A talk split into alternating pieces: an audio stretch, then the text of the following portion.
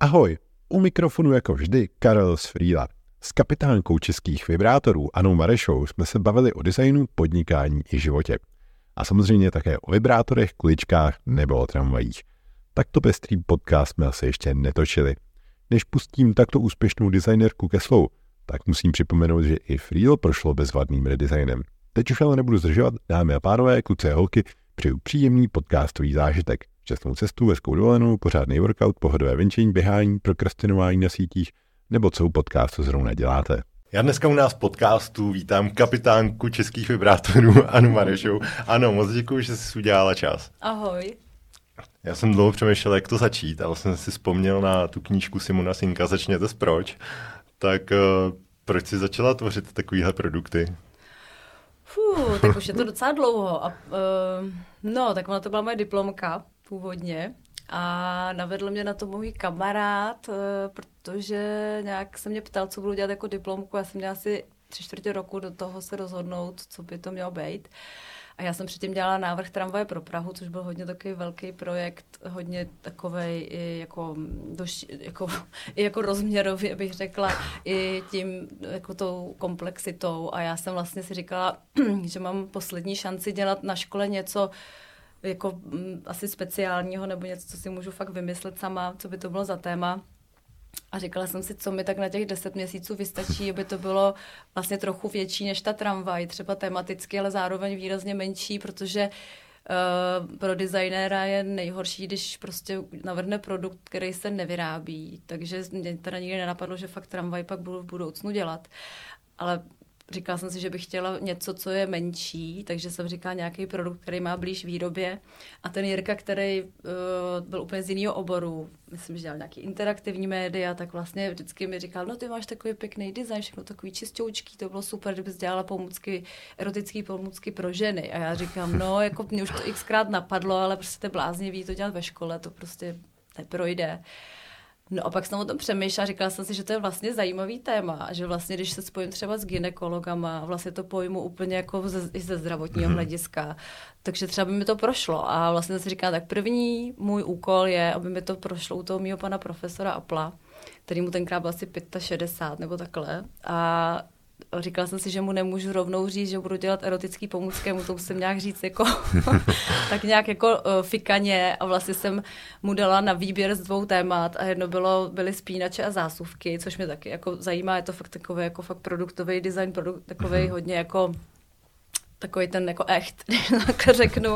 No a pak jsem mu říkala, že bych chtěla dělat ty erotické pomůcky pro ženy. Uh, ale jakože bych se tomu chtěla fakt věnovat jako vážně, že to není žádná jako výstřednost. No a já si pamatuju, jak on tak koukal do země a řekl mi, no ano, ty zásuvky nedělají. No a já jsem jako věděla, že, že mám teda jako zelenou, ale pak vím, že jsem měla i chvíle během těch deseti měsíců, kdy jsem si říkala, ty, co jsem si to vymyslela, to je vlastně hrozně těžký téma. Zjistila jsem, že je vlastně komplexní hodně, protože jsem si dělala rešerši historickou, která byla strašně zajímavá, zábavná. Dělala jsem dotazní, jsem zjišťovala vlastně jako um, u lidí, jako jestli jako používají pomůcky jako tohoto typu a jestli jako um, by uvítali nějakou změnu a tak dále, tak dále. To bylo zábavné a pak vlastně jsem došla do toho, že musím dělat ten svůj návrh a já většinou mám hodně konkrétní představu a tady jsem měla spíš takovou, takový pocit, jsem nějaký abstraktní, mm-hmm. jako takovou, jako, furt se mi to jako nezhmotňo, nezhmotňovalo, tak jak jsem bych potřebovala.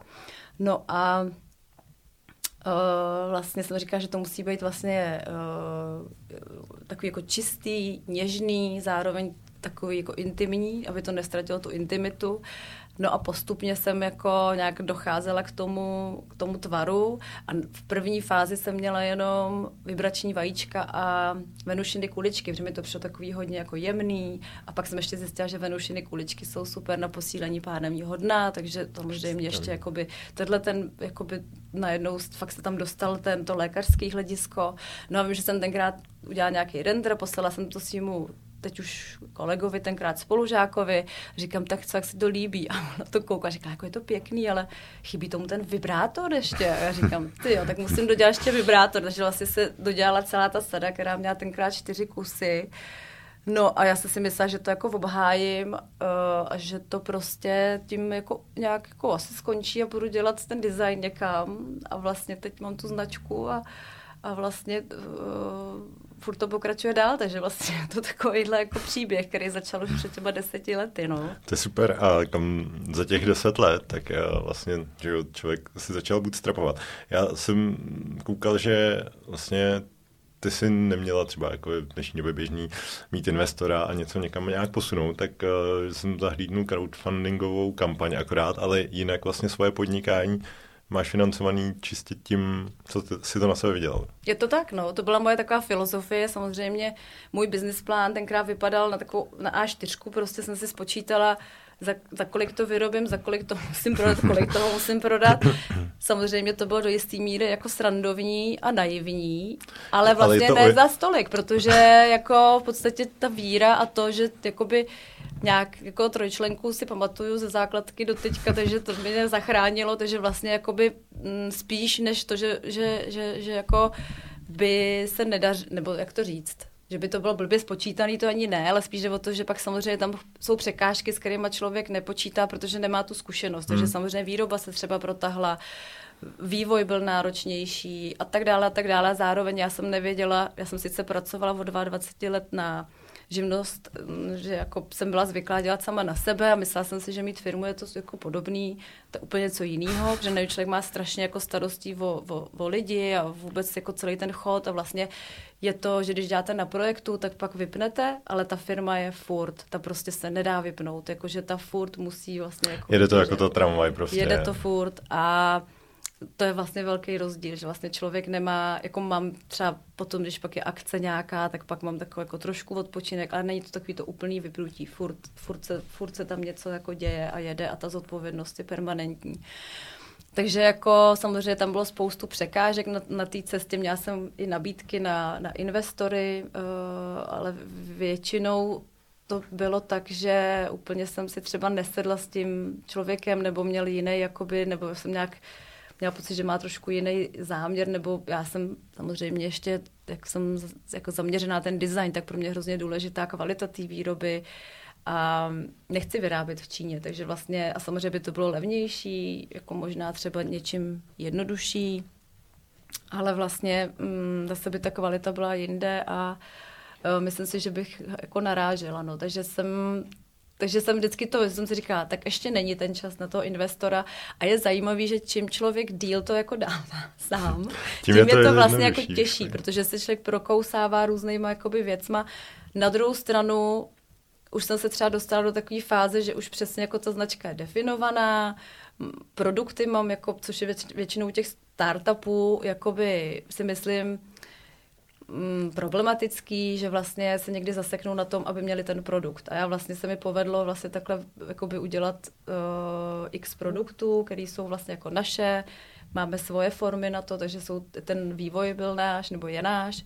Takže vlastně si vždycky říkám, že ten obchodní artikl máme, a že vlastně jakoby to někdy ty startupy prostě jako na tom pohořejí, že vlastně se jim třeba nedaří ten produkt třeba skvěle vymyšlený, ale jakoby zhmotnit ho a začít ho vyrábět třeba v té sériové výrobě, to není fakt úplně jednoduchá věc. Takže jakoby Mm-hmm. Jakoby, m, mm, měla jsem určitě chvíli, kdy jsem prostě už říkala, už, já už nechci, jako tohle to už nechci.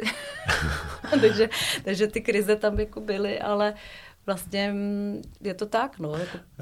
Jak ty vlastně dělíš teda teďka ten svůj čas, fokus nebo vůbec ta firma, protože na jednu stranu vyrábíte, prodáváte produkt, který už je vymyšlený a je to vlastně většinou tam, kam se chtějí ty lidi dostat, že hele, funkční hmm. produkt a, a jako škálu to jenom, versus jakožto designerka nebo designový studio, tak jako se dělají projekty, které zase jako mají nějaký deadline, nějak se hmm. to jako shapeuje a tak uh, jak tady s tím pracuješ? No tak někdy to je těžký, to přiznávám, že vlastně se to, a tím, že vlastně se to spojilo, jako ty věci se spojují v týmí osobě jedný, tak je to samozřejmě náročný, protože mám jednu hlavu a ty, ty myšlenky mi takhle jako samozřejmě někdy těkají. A uh, vlastně ta, jako ten posun teď z posledního roku je takový, že já chci vlastně ty věci víc oddělit. To znamená mít oddělený víc to studio od té značky Whoop protože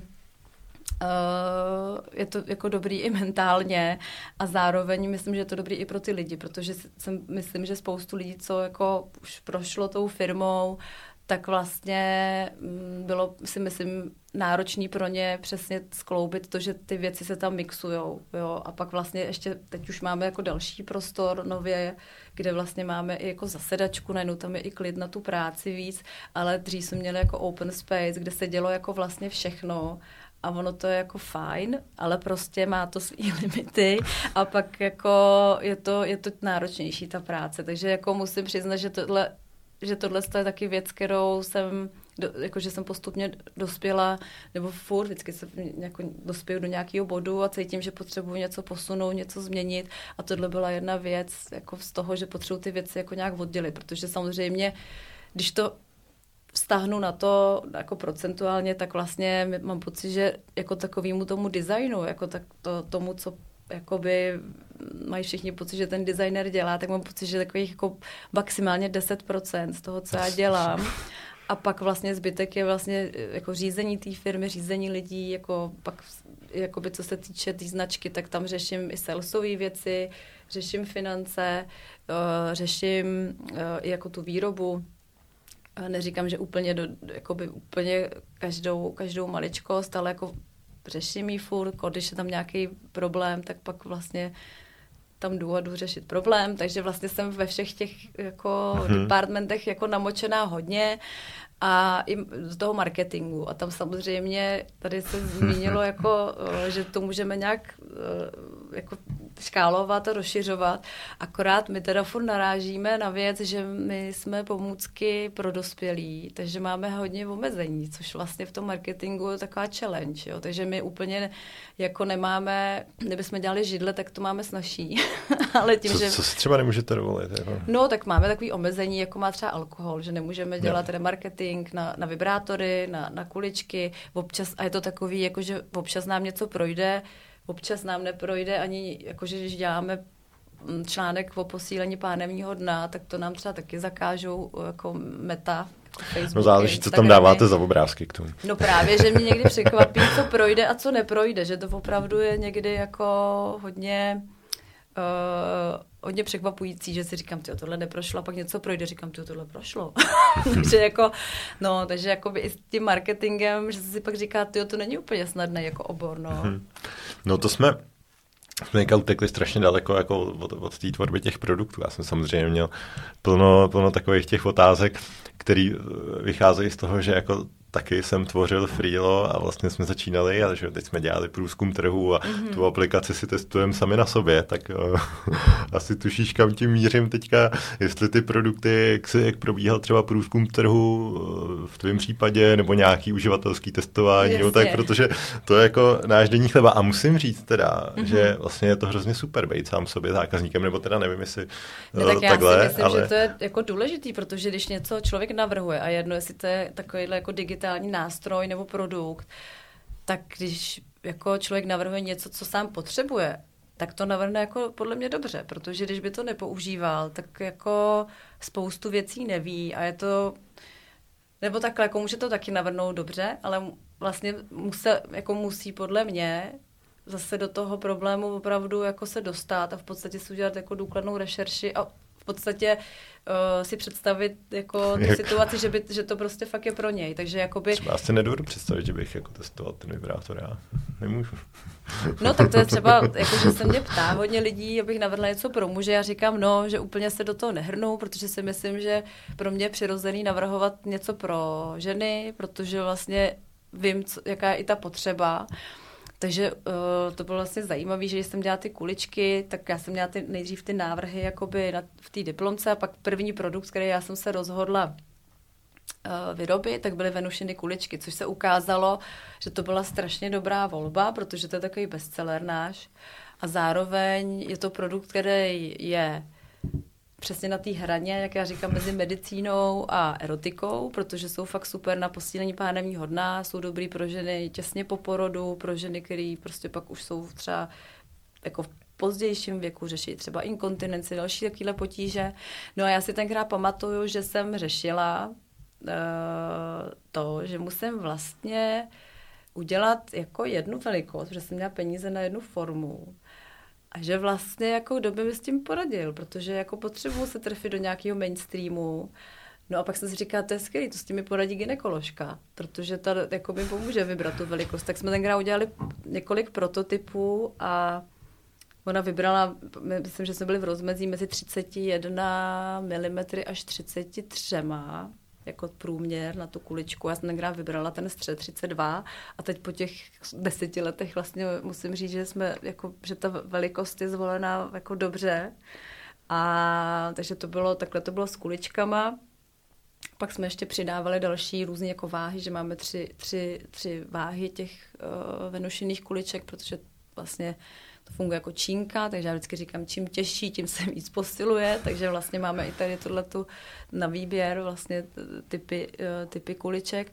No a s tím vibrátorem to bylo zase ještě zajímavější a ještě, tak já říkám, byla vyšší dívčí, protože tam je elektronika, takže najednou to byl ještě další jako vývoj, kdy jsme fakt s klukama z Brna vyvíjeli uh, vlastně ten, takovou tu elektroniku, zároveň prostě, protože ten vibrátor je unikátní v tom, že je opravdu celosilikonový, takže vlastně když ho člověk drží v ruce, tak to není nějaký kus plastu, ale je to fakt cítit, že to jako těžší, že, to, že ta věc má jakoby tu, tu váhu, mm-hmm. třeba jak to mají třeba i iPhony, ty tam někdy i dávali do něj závažíčka, aby bylo prostě ten telefon těžší, že prostě to je, že tak tady to dělá ta hmota toho materiálu zároveň, tam jsou tři motory, které jsou v uh, hliníkových kapslích, takže vlastně je to takové jako jako bytelný stroj, ale zároveň zvenku vypadá, že je hodně takový jakoby jednoduchý, jsou tam dvě tlačítka, je lehce ohebný. Takový iPhone mezi vibrátory.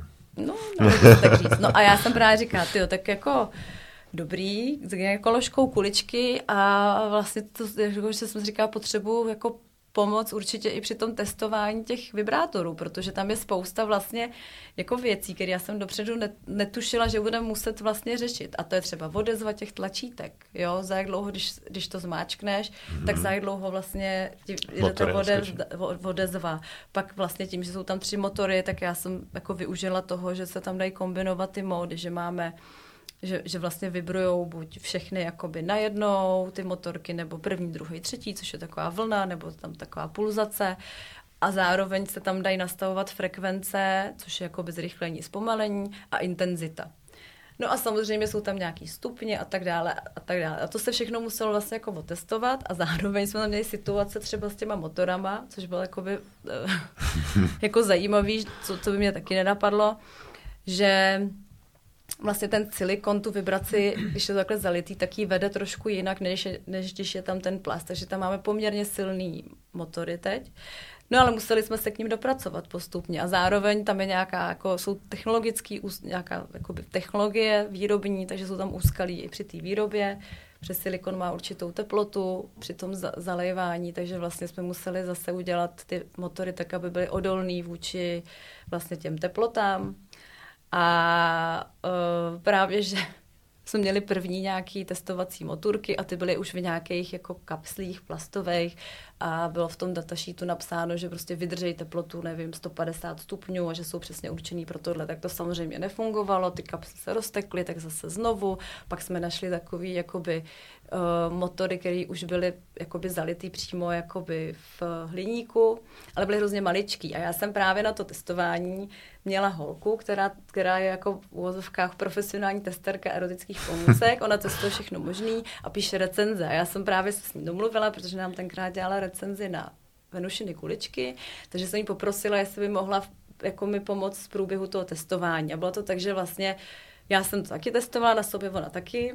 A bylo to strašně dobře, dobře, že jsme si pak vždycky sdělovali nějaký, jako co, jak funguje, nefunguje. A tenkrát jsem jí dala tady tenhle, tenhle prototyp s těma motorkama malejma a já jsem si říkala, tyjo, to je takový, no uvidím, nechám jí to otestovat. No a vracela mi to a říká, hele, tyjo, ty vibrace jsou tak slabý, to ty lidi akorát naštveš. A já jsem si říkala, sakra, tyjo, tak musíme znovu, pak jsme našli další motory a to mi zase volali vývojáři a říkali, ty mají strašně vysoký tón, ty bzučej jako vosa prostě a říkám, tak znovu. Takže takhle a takhle to šlo a tímhle tím způsobem vlastně jsme vychytávali postupně věci, které já jsem do té doby vůbec netušila, že budu muset řešit, protože u toho vývoje, kdo něco vytváří, vyvíjí, ty to určitě víš, tak vlastně při tom vývoji Prostě máš Špička ledovce a slepých uliček, který ale jsou důležitý proto, aby si věděl, že tam tudy ne a, a že jde, samozřejmě zpětně člověk to vidí, ale ty nevidíš dopředu, že jo? To já vždycky říkám,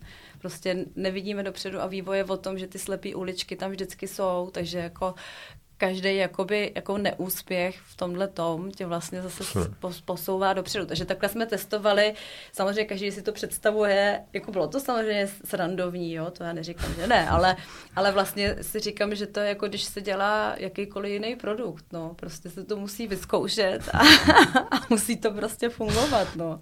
Já jsem, uh, někde jsem zaslech právě, že jsi tak jako chodila po hospodě, uh, po hospodách s, s taškama a vyplnou, plnýma vibrátorů. No, tak to bylo ještě, za, když jsem dělala tu diplomku, tak jsem samozřejmě si dělala rešerši, takže jsem si nakoupila různý jakoby stávající produkty, že člověk si udělal, nebo je dobrý si udělat uh, rešerši o, jakoby o produktech, které jsou jako na trhu a já jsem si kupovala i ty dražší, i ty levnější, abych jako porovnávala. A tam mě třeba vlastně došlo, jsem si koupila úplně nějaký levný jako uh, made in China, že jsou strašně cítit nějakým plastem, jako úplně to Mhm. bylo a říkám, tyjo, tak to je šílený. A říkala jsem si, no, tak to je jasný, prostě to nesmí být nijak cítit, že jo? a ten silikon prostě vůbec není ni- ničím cítit. Takže to jsou takové věci, že, že pak vlastně člověku dojde, co to třeba jako nesmí mít, jo? Hm. tak vlastně jsem věděla, že to nesmí být cítit nějakým, nějakou um- umělotinou nebo něčím, což jako samozřejmě ten silikon, když je fakt lékařský a je kvalitní, tak je bezzápachový. Mhm. No. A Jak, jak ty prodáš jako ty kuličky nebo ten vibrátor jako třeba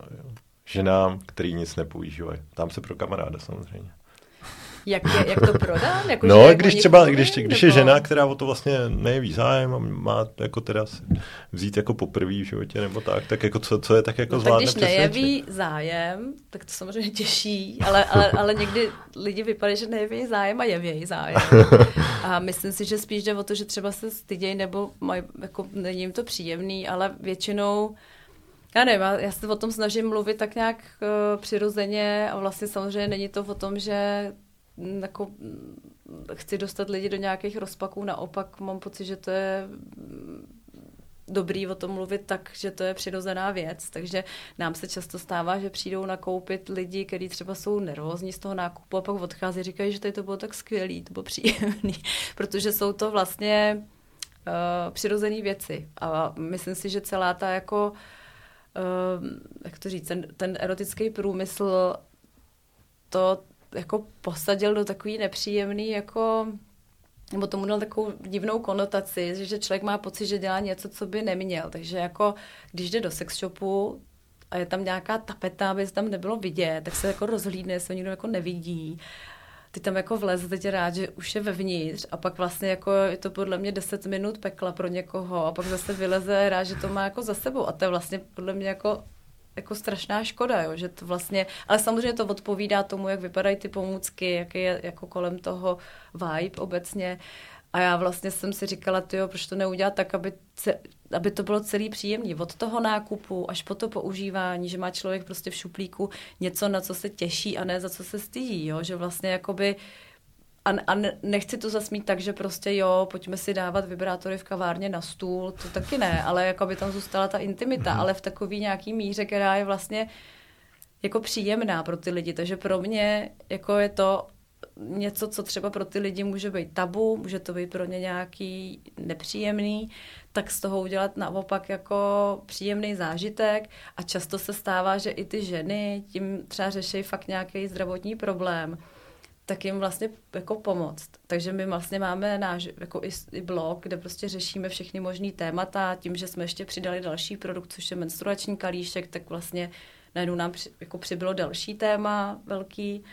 A uh, i to mám tak, že i když jsme značka, která je zaměřená na ženy, ty produkty jsou zaměřené na ženy, tak vlastně uh, se zaměřuju i na muže, protože mi přijde fajn, aby uh, se přišli podívat, co, co my vlastně chceme a co my potřebujeme. Takže jako to není značka, která je taková ta feministická, jako mužům vstup zakázán, ale vlastně naopak jako je taková, Přijďte se jako podívat. přijďte se podívat. A já vlastně fakt mám ráda, když tam přijde kluk koupit holce prostě dárek, kuličky, nebo jo, že vlastně mm, vlastně mi to přijde pak jako hezký, jako že to je, protože vlastně posílený pánevní dno pak je benefit i, i, i pro toho partnera ve výsledku, takže si mm-hmm. myslím, že to jako je pro oba.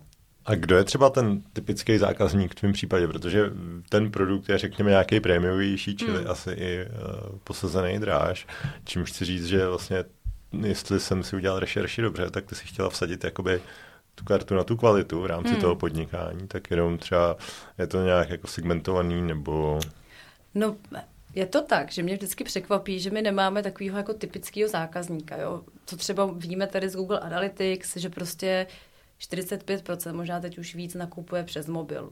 Asi jsou tam uživatelé iPhoneu, ale potom, že samozřejmě máme jako možnost vidět naše zákazníky, kteří přijdou k nám na letnou do showroomu, tak tam vlastně vidím, jak je to různorodý. A že prostě třeba přijdou lidi, kteří jako uh, pro ně to třeba není tak drahý produkt a vlastně to neřešej a vlastně jdou za tou kvalitou. Pak jsou lidi, kteří si třeba i na to našetřej, protože to chtějí vyloženě a opravdu je tam i ta, i ta cílovka jako věková, je hodně odlišná, jakože my se vlastně určitě tam nějaké jako převládá tam, dejme tomu, u těch uživatelek mezi 30 a 55, dejme tomu jako věkově, ale třeba přijde jako matka s dcerou a koupí si vzájemně kuličky, jo, že vlastně mm-hmm je to fakt takový jako různorodý, jako věkově, jako ty sociální jakoby vrstvy. Já si pamatuju, že k nám přišel jeden takový pár, a já jsem, jako teď to bude zní blbě, ale oni jako měli takový až bezdomovecký jakoby vibe a já jsem si říkala, ty jo, to, to jsem teda zvědavá, no takových svetříkách přišli a no koupili si vibrátor, jako jo. A vlastně jsem si říkala, že to je super, prostě to je skvělý. Takže já jsem vlastně mě to dělá radost, že vlastně nemáme úplně jako, že se to líbí jako širokému spektru lidí a to mě vlastně těší, že to není jako nějaká prostě značka nablejskaná, která prostě jako uh, je pro nějaký fakt úplně jasný typ lidí, ale vlastně ten, jakoby to, to spektrum je široký a, a to mě na tom baví, no. Hele, a když si dělala tu diplomku, tak mně přijde, že se to jako investovala spoustu peněz, času a tak. A stavila jsi to rovnou v tom ohledu, až to obhájím, tak to je moje podnikání. A nebo to jo, no, tak když už jsem v tom utopila tolik času, tak já to zkusím. K čemu to bylo blíž, nebo jak to bylo? No tak já většinou dělám ty věci na 100%, takže já jsem si říkala, že, mám, že jsem to, já jsem vlastně tu školu využila na to, že to je příležitost dělat věci, které pak v práci člověk dělat třeba ani moc nebude, jo. Že vlastně jsem to brala takhle. Protože já jsem šla jako pozdě do školy, já jsem šla až v 25, takže já jsem si strašně vážila toho, že jsem na té škole, že mě přijala. Já jsem dělala si sedmery přijímačky, mě furt ne, nepřijímali nikam. A, a, a vlastně jsem si říkala, že jsem si dala poslední tenkrát, jako říkám si šanci sama sobě a říkám si, když se letos nedostanu, tak už na to kašlu. A dostala jsem se a říkala jsem si, a budu fakt jako si toho vážit, že můžu chodit do té školy. Takže jako jsem to měla, takže jsem všechno dělala na 100%, jo, takže vlastně i tu tramvaj předtím jsem jako dělala bez, jako byla tam určitě nějaká vize, to by bylo skvělé, kdybych mohla někdy dělat něco takového, ale já většinou funguji v tom módu, že se to vyplatí tu energii jako investovat, protože se to může vrátit a ne třeba hned. A třeba u té tramvaje to tak, že dopravní podnik mě oslovil v podstatě šest let poté, co jsem dělala tenkrát tu tramvaj, nebo sedm. Jo, a vlastně najednou to nastartovalo ještě další, jako další projekty. A vlastně, kdybych tenkrát tu energii do toho nedala, tak ty projekty, které následovaly, by nebyly. Takže já si myslím, že každá ta energie, když je jako mm, od srdce a tak nějak to člověk dělá rád, i když jí je hodně, myslím si, že jakoby jí bylo chvílema až moc. Ale jakoby mělo to nějaký význam a ne, ne, nemusí to přijít jako hned, jako ta odezva. A takže jako já jsem to tenkrát nedělala vůbec zjištně, což vlastně jsem, mi to někdo říkal, říkal, tak to si musá vědět, že to způsobí takový mediální humbuk. A já říkám, je to vůbec jako, já jsem to vůbec neřešila, já jsem to spíš brala to, že mě to prostě zajímalo a přišlo mi to takový, jako že se teda chci tam, jako chci se deset měsíců zabývat něčím, co mi přijde, že je jakoby zajímavý. A, kdybych, a myslím hmm. si, že kdybych to dělala zjištně, tak vlastně to možná i tak nedopadlo, protože bych se soustředila asi úplně na jiné věci. Já jsem se fakt zajímala na to, na to, co mě jako zajímalo na tom a takhle to jako celý vzniklo. Ale ono to bylo takový, že velký impuls byl, že já jsem za to dostala národní cenu tenkrát za studentský design a spustil se kolem toho takový mediální jako humbuk. Takže to nebylo takový, že bych hned po té diplomce si řekla, tak já to jdu vyrábět. Já jsem tenkrát ještě tři čtvrtě roku pracovala pro firmu Lasvit, měla jsem jít do Londýna tenkrát pro ně pracovat. Pak jsem dělala pro švýcarskou firmu Valley Electronics, kde jsme pracovali na bazálním teploměru pro ženy, což byla taky jako zakázka, která jakoby, která, která přišla díky právě v Ubdedu a pak v podstatě až po dvou letech přišel první produkt. A já jsem vlastně řešila ty dva roky, co s tím. Potkávala jsem se s různýma investorama a tam jsem vlastně dospěla k tomu, že vlastně radši to nebudu dělat vůbec než blbě.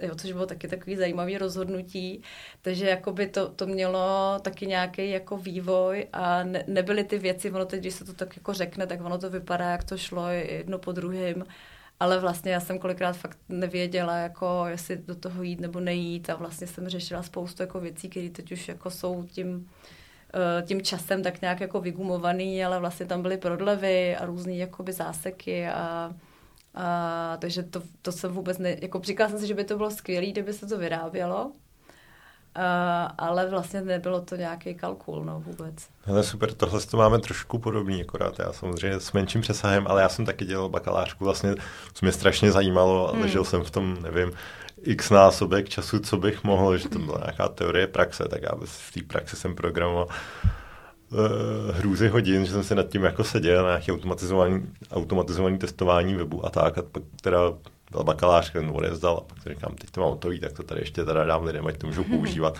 A tím, že se to trefilo do té aktuální potřeby, tenkrát mm-hmm. jako se měřilo tím, jako nějaký, jak je web optimalizovaný pro, pro Google a tak. A teďka prostě bez jakýhokoliv marketingu ani koruny, tak jeden den 50 lidí, 100 lidí, 500 lidí, 3000, říkal si, hodo. Jako, pak jsem viděl ikonky na cizích webech, jako otestováno tím nástrojem mm. a jako fakt úplně mm. na, na Ale to je ono podle mě, protože... To je, když to člověk jako... No, protože já si myslím, že pak určitě můžou i ty věci, když to někdo jako si spočítá, tohle, tak to může taky samozřejmě vít, ale mně totiž přijde na té škole super to, že člověk to má využít jako pro sebe a protože pak v té práci na tohle už nebude prostor, si myslím, jo? že když pak člověk začne fakt pracovat a, nebo pak jde do práce, nebo už vlastně je to prostě jiný, takže mně přijde, že využít tu školu protože člověk si může zkusit něco jako udělat jinak ještě, tak mi přijde úplně skvělý. Hmm.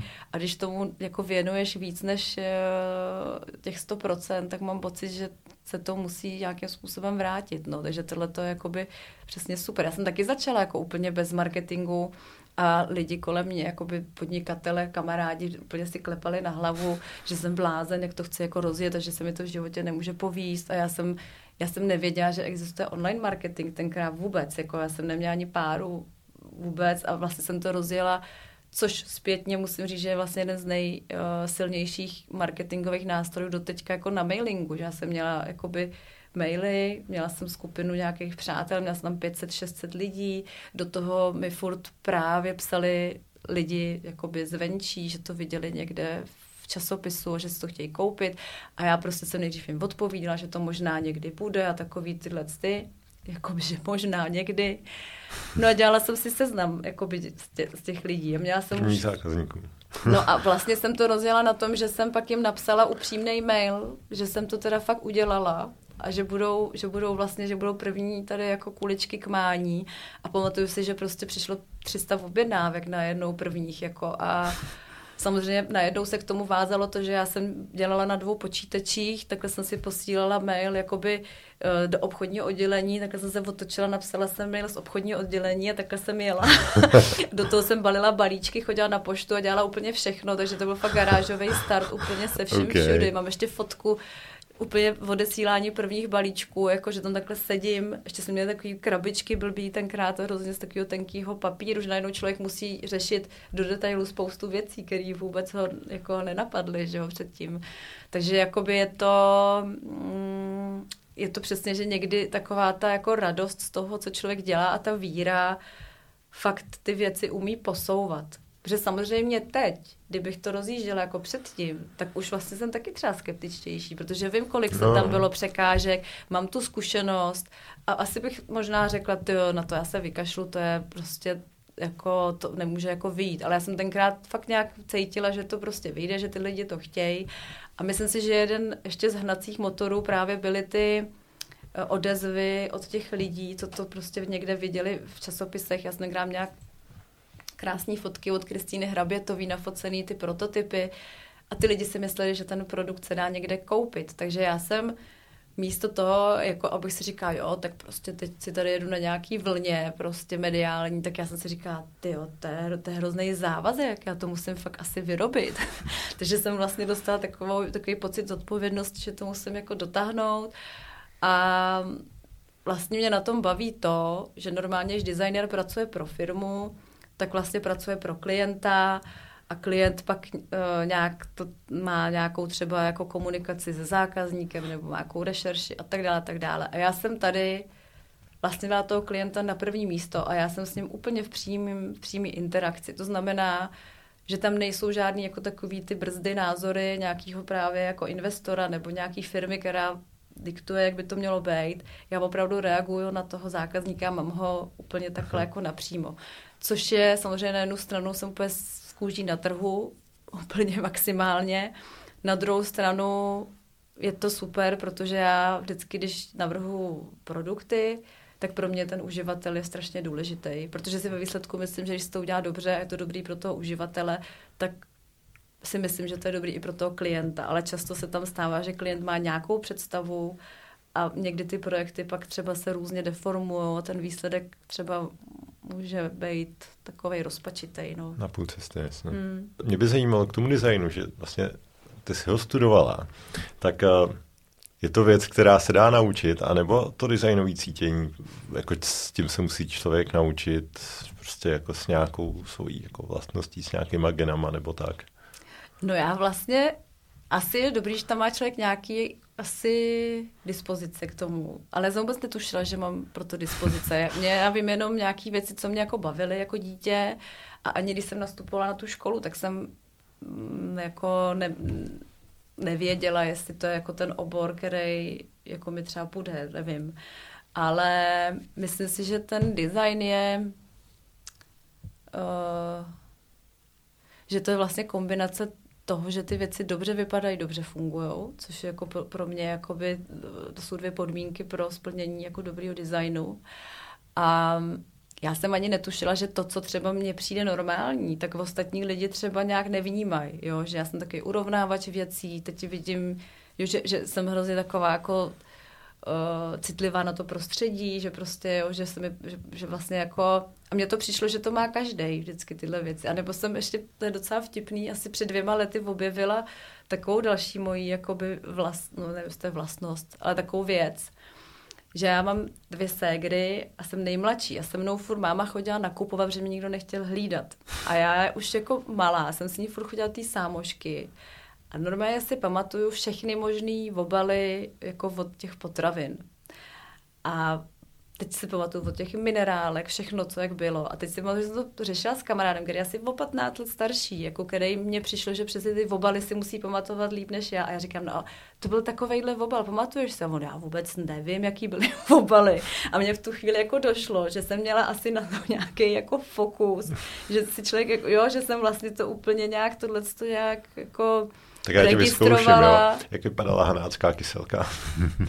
Ta vypadá, no to byly všechny, takhle, všechny minerálky byly ve skle a jediná, Aha. která nebyla, byla Ida což je vlastně ten pramen tam z náchoda. A tam měla takovou plastovou lahev a měla takovou zelenou a měla takový nožičky vtipný. A to jsem se ho právě toho kamaráda ptala, protože on tam má fabriku kousek a říkám mu, hele, měla ta Ida takovou zajímavou plastovou lahev. On říkal, já vůbec nevím, jako Takže asi takhle to mám, no. A na volej byly skvělý lahve a spoustu různých obalů. Takže to já mám takhle jako takže mám pocit, že to jsou, a vždycky, když jsem si hrála s panenkama, tak víc, než že bych si s nima hrála, tak jsem na ně šila a dělala jsem nějaký takový jako domečky a furt jsem měla, a mně to přišlo, že to je normální, jako, jako že jsem to nebrala jako, že to je nějaká speciální jako vlastnost, ale musím říct, že se to asi k tomu designu hodí. Hmm. Tak. Já jsem tady teda plácnul ty iPhony, jo, to bylo jenom tak jako boost darma, ale třeba je nějaká značka, která tě jako inspirovala, nebo mm, kam si třeba v minulosti, nebo kam chodíš jako čerpat inspiraci a je třeba nějaká značka, kde jako si říkáš, jo, ten jejich design je jako... Tak je to různý, jako určitě uh, jako Apple i když už to takový je jakoby profláklý, tak já si myslím, že furt to je, nebo pro mě to je furt značka, která jakoby je, je prostě skvělá, protože byla postavená tak, jako, nebo takhle, že tam, že vlastně byla postavená na tom, že Taky věc... z garáže, jako ty. No. no, ale že věc, která je pro nás strašně složitá, nepříjemná, tak ten Steve Jobs z toho udělal uživatelsky příjemný příjemnou věc, někdy až takovou jako trendy, ale zároveň prostě jako, vím, že jsou tady furt takový ty dva tábory, ale už se to trošku, jako by bych řekla, stírá, ale prostě to pro mě to je tak, že já když si telefon, tak, tak jako ne, nehledám tady mezi milionem telefonů, abych mohla jako porovnávat prostě, co, jaký má funkce. Já prostě jdu a koupím si prostě, když potřebuji nový, tak jdu do Apple a koukám, co zrovna mají. Většinou jdu potom nejmenším, protože prostě jakoby mám drobné ruce, tak nechci chodit jako s, s tabletem. takže jakoby mám teď mini, že jo, který už mi vydržel strašně dlouho, takže prostě jako jdu po tomhle a vlastně ty věci mi fungujou a já jsem za to hrozně ráda. Dobře vypadají a fungují a to pro mě je jako úplně jako super super přesně ta podmínka, takže tohle je jako, jako nevím, co bychom tady bez Apple, protože všechny ty značky v podstatě se od toho designu inspirujou. Samozřejmě pak jsou tady ty Samsungy, který pak dělají, nebo jsou takový ty značky, teď nevím, kdo to dělá, takový ten, ten vohebný displej a tady tyhle ty... To asi možná Samsung. No, tak ty jsou takový jako speciální, ale mě to vždycky přijde, že jsou ty multifunkční, je to takový jako super cool úplně jako technologicky někde za hranou, ale prostě mě ty věci tyhle ty moc úplně nebaví. Já jsem vlastně taková konzervativní a já potřebuji, to jako fungovalo. Ty věci se byly propojený, bylo to jednoduchý, čistý, srozumitelný, bezporuchový. Jo, takže prostě nějaký jako, já vím, že když jsem vždycky na těch, na těch uh, normálních počítačích jsem furt řešila nějaký antiviry, teď to prostě furt někde tam píská něco, teď, jo, a teď jenom, už jenom člověk máme ten adaptér, teď je prostě takový jako těžký, velký, nevohrabaný, i když třeba ten, já mám Dela ještě a ten vypadá jakoby pěkně, ale má hnusnou tu nabíječku, jo, že vlastně, jo, ale jakoby, protože tam to vyrábějí jako jiným způsobem, ten Apple je prostě konzistentní, ten Apple je jedna značka a ty produkty má propojený, když to prostě ty ostatní značky tam prostě se sejde x jakoby uh, nějakých jako lidí a teď vlastně řeknou, jak bychom to udělali, ale necháme tomu tyhle nabíječky, jako ne, neřeší se to tam do toho detailu. A je to prostě zná, takže určitě Apple, pak mám ráda různý, sleduju různý i kosmetický jakoby značky, mám ráda firmu, teď to asi blbě vyslovím, ale budu to číst, jak se to píše, takže Aesop, což jsou, což je kosmetika, která má, což já jsem úplně jakoby vždycky u vytržení z toho, jaký dělají uh, kamenný prodejny, protože každá je jiná, vždycky to navrhuje nějaký designer a jsou úplně super krásný, takže to mě baví, že jsou jako jako různorodý, ale zároveň si drží takovou linku jako čistou, to mám hodně ráda. Uh, no, přemýšlím, co ještě. Co byla ještě, ještě se mě ptal na něco? Na, na, uh, jo, a kam koukám? Na, na, na inspiraci, tak určitě koukám i do té historie, koukám na věci, které už třeba byly navržené, protože mi přijde, že spoustu věcí už bylo a, a mám ráda vintage věci. Teď jsem si třeba pořídila minulý měsíc kolo soby 20, což je úplně super skládačka. Takový jako úplně ve skvělém stavu a do zlatý barvy lehce. Takže jsem měla po kampy a běžel vedle mě týpek najednou a říká, ty máš tak skvělý kolo, to je skvělý, to je skvělý, to mě moje ségra. úplně u vytržení, takže jsem si říkala, tyjo, tak, tak, tak to mě baví, takovýhle věci. A pak samozřejmě mám ráda takovou tu německou Gute Form, Dieter Rams uh, a vlastně tady tu jako jednoduchou jednoduchý linie a z těch současných designérů, tak samozřejmě ikona Jasper Morrison, který prostě má uh, taky dělá ty, takový ty jako praktický předměty, je to čistá forma, on tenkrát, já nevím, tuž asi 10-12 let udělal takovou výstavu, jmenovala se Super Normal, což je strašně hezký koncept a je to o tom, že vystavoval předměty, eh, který někdo kdysi navrh, doteďka se používají a už vlastně se neví, kdo je navrhl, ale fungují. A, a vlastně to, je, to mi přijde hodně lepší, než udělat nějakou ikonu, která vlastně je k ničemu. Jo? Že udělat jako produkt, který se najednou stane, že už ani nikdo neví, jako kdo s tím přišel, ale je to tady pak leta. Mm-hmm. Já jsem se tady hrozně potřeboval zeptat, s čím jsi zhrála jako malá. no tak to už jsem řekla, já jsem, já jsem, já jsem milovala jako Lego, a ještě když jsem byla, já jsem mě, to nebylo Lego, ale byl to Fabulant, se to jmenovalo. A to byly takový zvířátka, to bylo takové jakoby před, před legem, takový větší kostky, to, to jsem úplně, to, to, to, to bylo super a pak jsem měla uh, ty, ty barbíny, to jsem tady zmínila už, ale tam jsem, jsem na ně šila, takže to mě bavilo, takový dom, a i zase, kdo jsme si takový domečky, toto, no, pak s kostkama jsem si stavila. Já jsem se právě chtěl zeptat, jestli, jestli to nebyly ty vláčky, protože jsem se dočet, že jo, právě jak tu tramvaj, anebo ta lanovka na Petřín, tak jsem si říkal, hm, kde se to asi vzalo, tak. Jim to se vzalo podle mě tak jako jednoduše, tak já jsem narozená v Praze a miluju té trojky, ty tramvaje od dětství a naši nikdy neměli auto, takže já jsem furt jezdila tramvaj zájema a měla jsem je podle mě nakoukaný podobně jako ty, tady ty obaly v té sámošce.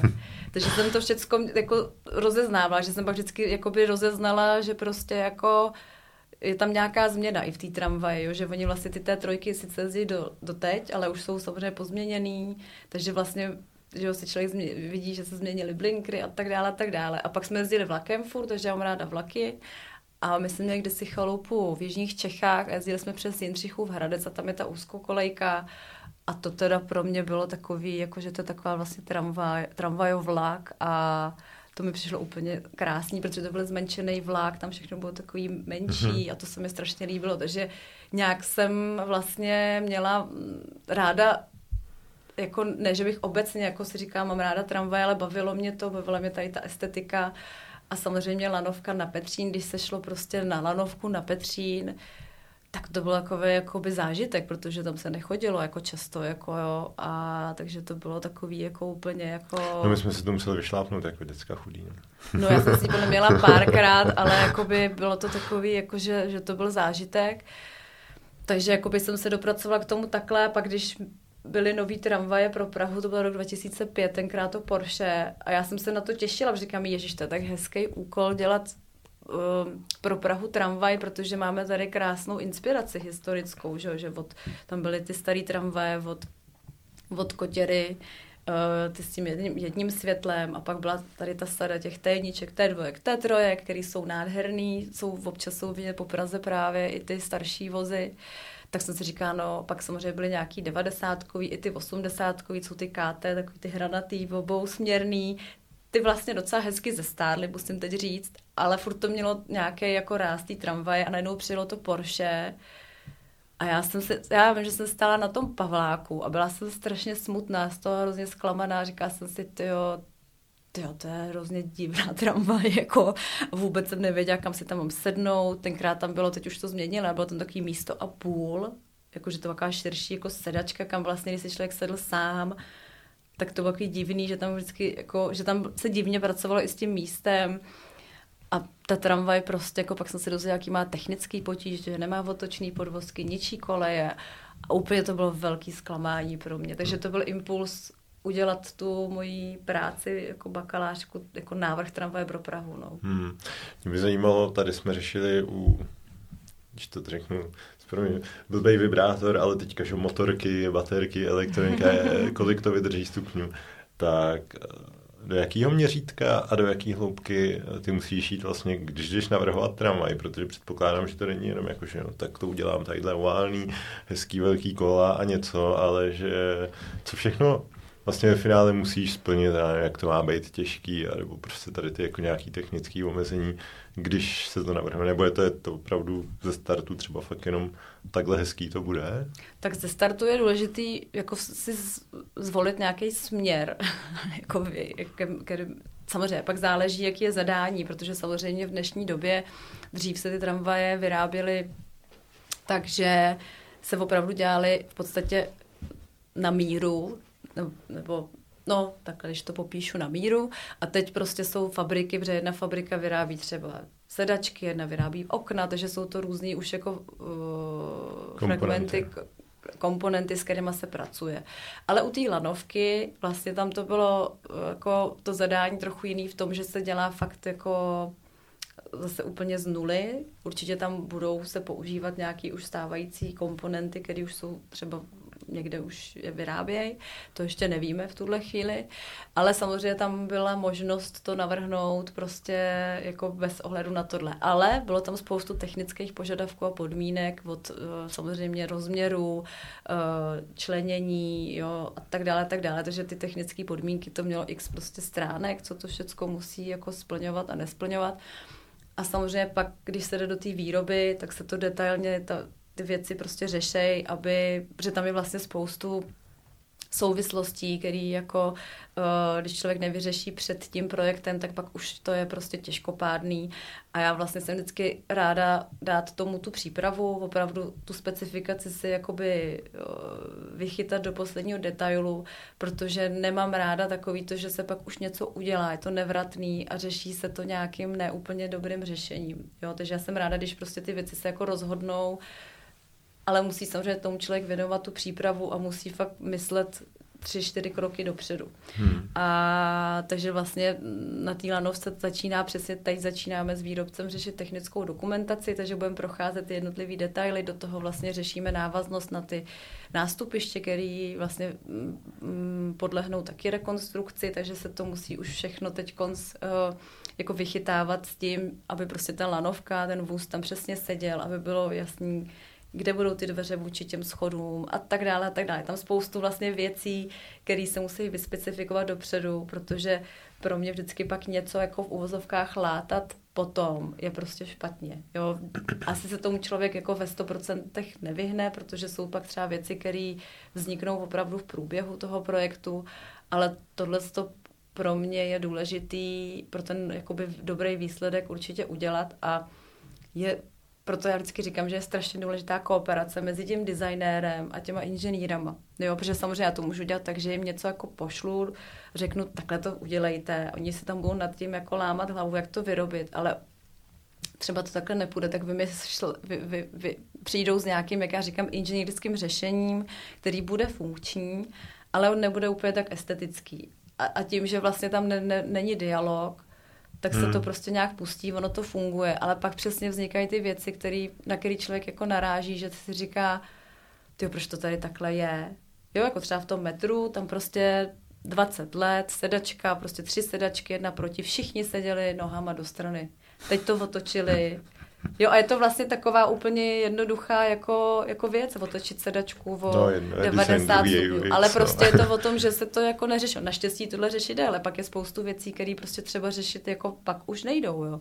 Takže jakoby, myslím si, a je to, já myslím, že to je u každého jako projektu, to asi zná, že když se udělá dobrá specifikace, a řeší se to fakt jako, ne, že to člověk nějak odkejve a pak řekne, no, tak bude se to řešit, až k tomu dojdem tak vlastně to pro ten projekt je nejlepší prostě jako, jako ta příprava, no. Když jsme u toho designování, tak jaký třeba výrobek, věc nebo něco, kdybys mohla takto zítra běžíš jako designovat? Co, co, co byla taková tvoje srdcovka? Já mám chuť udělat nějaký světla, protože to je takový jako, uh, že, to, že to není tak jako objemově náročný jako, jako ta tramvaj a, a vlastně to světlo jako atmosféra, baví mě to, takže vlastně bych si udělala nějakou takovouhle jako věc ráda, no.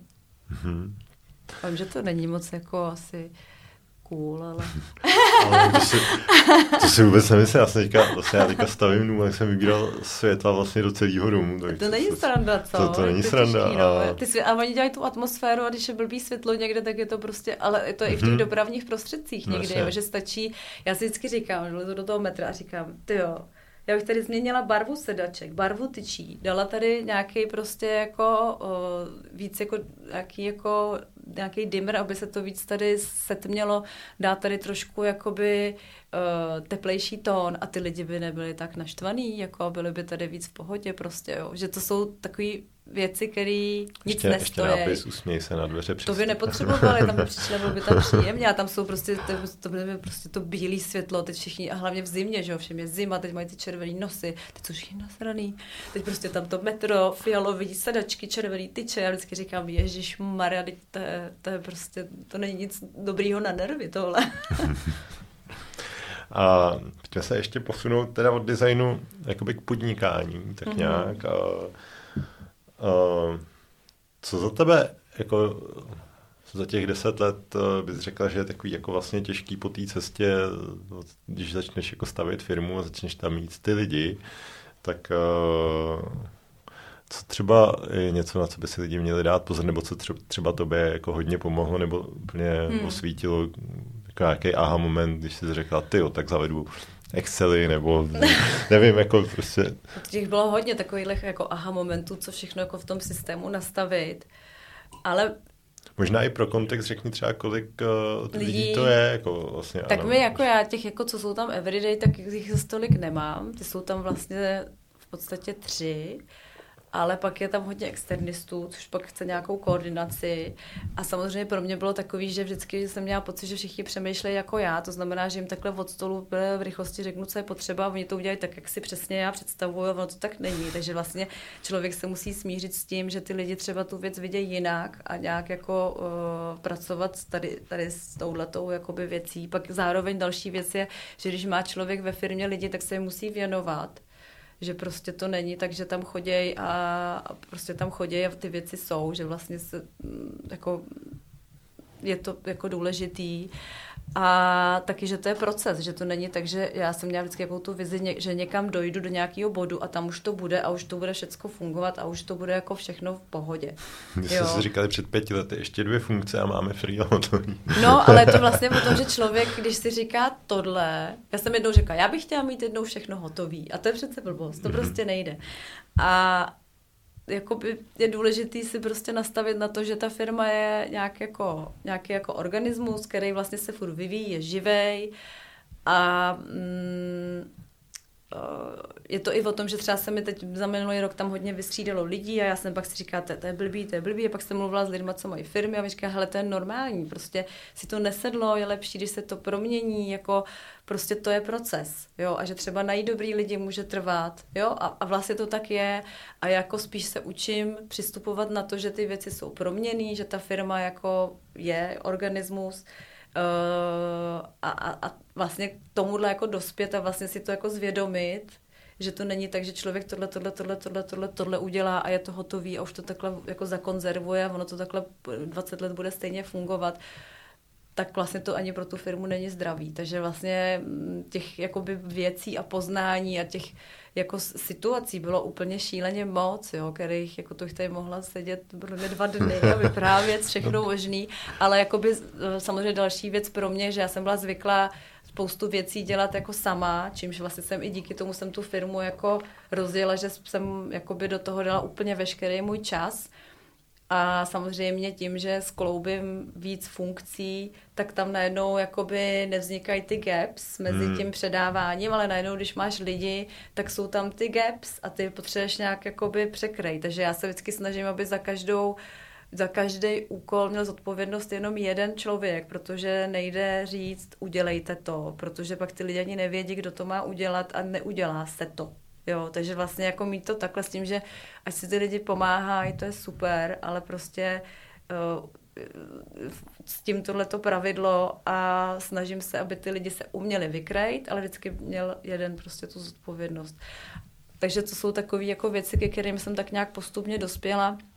Samozřejmě asi, kdybych byla někde zaměstnaná, ty struktury firemní znala, jako by třeba z, z, nějakého, z nějaký větší firmy, tak eh, možná toho vím jako víc, že jsem si vlastně vždycky k tomu dospěla, že jsem říkala, aha, my teď potřebujeme tohle, nebo jsem najednou zjistila, že potřebujeme skladový hospodářství, což já jsem řešila teda, že jo, Excely a takovéhle věci, Uh, hodně pokusů bylo během posledních pěti let a letos mám pocit, že se nám to povedlo, že jsem se kousla, řekla jsem, ne, to dotáhneme, že já už to prostě potřebuju. A vlastně uh, ukázalo se, že to je fakt o tom, že to je mravenčí práce, že se to taky neudělá samo, ale že se musí na to přesně udělat příprava a čím, tady se nám taky vyplatilo, čím větší prostě příprava, tím jako lepší, protože my tam máme ten proces, že, že máme skladový hospodářství, navázaný na web, což by ještě nebylo tak jako šílený, ale my k tomu máme celou tu výrobu a já jsem chtěla, aby ten řetězec fungoval tak, že když si někdo u nás na webu něco koupí, aby se nám celý ten řetězec odečetl až vlastně do těch protože my třeba ještě našim dodavatelům, kterých máme třeba 50, jakoby na ten celý proces, tak jim třeba nakupujeme ještě materiál. A já jsem potřeba vědět, kolik toho materiálu oni mají v tom svém skladě, jo. Takže vlastně to jako hodně jdeme do do dílky toho řetězce a to všechno jako zaznamenávat v tabulkách je potom takový, že, že vlastně ty věci jsou furt, já jsem měla furt pocit, že to je nedohonitelný, jo, a vlastně do toho pak člověk potřebuje něco vytrekovat a to, a jako bylo to šílený. Takže vlastně uh, je to vlastně jako neviditelná věc. Já jsem na tím trávila šílenýho času. Měla jsem k tomu holku, která vlastně, máme, si můžu říct, máme, máme Abru. Takže máme Abru, kterou, kterou vlastně jsme uh, si osedlali konečně nějak víc a Uh, takže ona tu Abru uh, jakoby zná a umí s ní pracovat, takže jsme to jakoby za nějaký ten půl rok prostě dali do do té formy, že teď to používáme a vím, že do konce roku budeme ještě vychytávat nějaké jakoby věci. A to je, chápu to správně pro ty čtyři produkty vlastně, co? No my jich máme asi nakonec, protože máme ty varianty, jo. takže jich máme asi 12 a pak máme nějaký balíčky a ono to tam skáče, jako okay. vlastně, jo. Takže ono potom, jako je to sice, je to pár produktů, ale oni se tak různě spojují, teď jsou ty kusovníky a teď se dělají výdejky, předejky, dodejky, že jo, teď se to všecko to a ono potom Uh, protože my děláme tu kompletaci ještě u nás ve studiu, takže tam probíhá ten poslední krok té výroby, takže v podstatě tam se ještě do toho motají tyhle ty věci, takže jako najednou tam těch procesů je fakt hodně, jo. I, i když je tam, i když je těch produktů jako málo, ale jdeme opravdu, že když to třeba do důsledku, tak vyrábíme venušiny kuličky a my v podstatě tomu dodavateli, který vyrábí ty kuličky, tak my dodáváme vlastně uh, zase jinýho dodavatele prostě ty, ty kovový, co jsou uvnitř, Samozřejmě teď mi někdo řekl, a proč si to neobjednává sám. Firma, co, ta, co to vyrábí, tak to nechtěla, takže vlastně my ještě děláme třeba takovýhle jako dodavatelské služby těm firmám, takže my jsme to měli celý pod kontrolou. No. No a co ještě jde za tebou? Ty jsi mě tady překvapila uh, před podcastem, kde já jsem s tvým kolegou tady až jsme se bavili a ty máš ten papírový diář, ty jsi strašně nesystémový člověk, tak se tě ani nebudu ptát, ale říká se, jaký jsi systematik a kraluješ Excelům a různým věcem, tak... No já eh, bych nemohla v chaosu fungovat. Já jsem ti zjistila, že čím víc, jako, že, že tu organizaci jakoby systému práce, když to zorganizuji, tak, tak vím, že stihnu jakoby obrovský penzum práce. Jo, že kdybych dělala nesystematicky. produktivní. Jo, myslím si, že jo, že samozřejmě někdy jsou dny, kdy jsem neproduktivní, nebo si myslím, protože vlastně mám udělaný nějaký to-do list, asi pak vždycky ještě k tomu píšu nějakou moji predikci, kolik jaký úkol mi zabere času, abych si třeba zorientovala, abych, protože jsem měla takový, že jo, myslím, že člověk se furt tak jako učí, ale já jsem měla takový to v období, kdy jsem ještě dělala z domova, ještě jsem třeba neměla tu firmu, takže jsem se prostě ráno probudila, když jsem si sedla ke kompu a klikala jsem do dvou do rána, najednou jsem si že jsem ani nesnídala, jsem v pyžamu a byla jsem úplně asociál, říkala jsem si, to je blbý. Takže vlastně postupně těmahle věcma já jsem se propracovávala k tomu, že potřebuju prostě se jakoby, jakoby organizovat nějak, jo. Pak bylo v období, kdy jsem se učila chodit jako do práce, že jsem se, a učila jsem se chodit z práce, to je taky jako zajímavý, že člověk no, dělá. to jsem jako, někde četl, že vlastně uh, si někde říkala nebo psala, eh, že, že nemáš víkendy, no. A tak, tak no a teď se chtěl, začínám, teď jsem zase třeba přes to léto, protože se nahrnulo různě spoustu věcí a věděla jsem, že potřebuju ty věci dotáhnout, tak jsem si to jako naordinovala, že to je nutný, třeba jsem jako by blbost, ale fakt jsem dva měsíce třídila firemní disk. Já vím, že to zní úplně šíleně, ale já jsem věděla, že tam mám noví lidi ve firmě a furt někdo něco hledal, že jo. No a v designovém studiu a já, třikrát finál v názvu. A já jsem, no ale šlo spíš o to, že my tam máme, že ten marketing, máme tam prostě sales, prodej, reklamace, tak to je jedna oblast, pak máme samozřejmě to studio, teď, jo, a teď každý měl v tom svém mailu prostě nějaký své dokumenty, tak já říkám a dost, prostě musím to prostě za to jaro dát. Takže já jsem fakt, a bylo to hrozná pakárna, ale vlastně já teď vím, kde co přesně je, že my máme jakoby teď tady do detailů ale že máme prostě cloudový, pak máme ještě pevný, kde máme vyloženě jako archivaci, ale tenhle ten živej, tak já jsem říkala, to potřebuji mít tak, aby všichni ty lidi věděli, kde co najdou a nemuseli se mě ptát, bylo to intuitivní. Takže já jsem vlastně udělala strukturu na tom webu, která je prokopírovaná vlastně jakoby všude, takže ji máme i ve Freelu, aby ty lidi prostě, že ho teď všechny péru, aby pojmenovávali správně ty soubory. Teď jsme se tady bavili, že asi pamatuju ty data. Takže vlastně vždycky to začíná tím rokem, pak je měsíc, pak je den.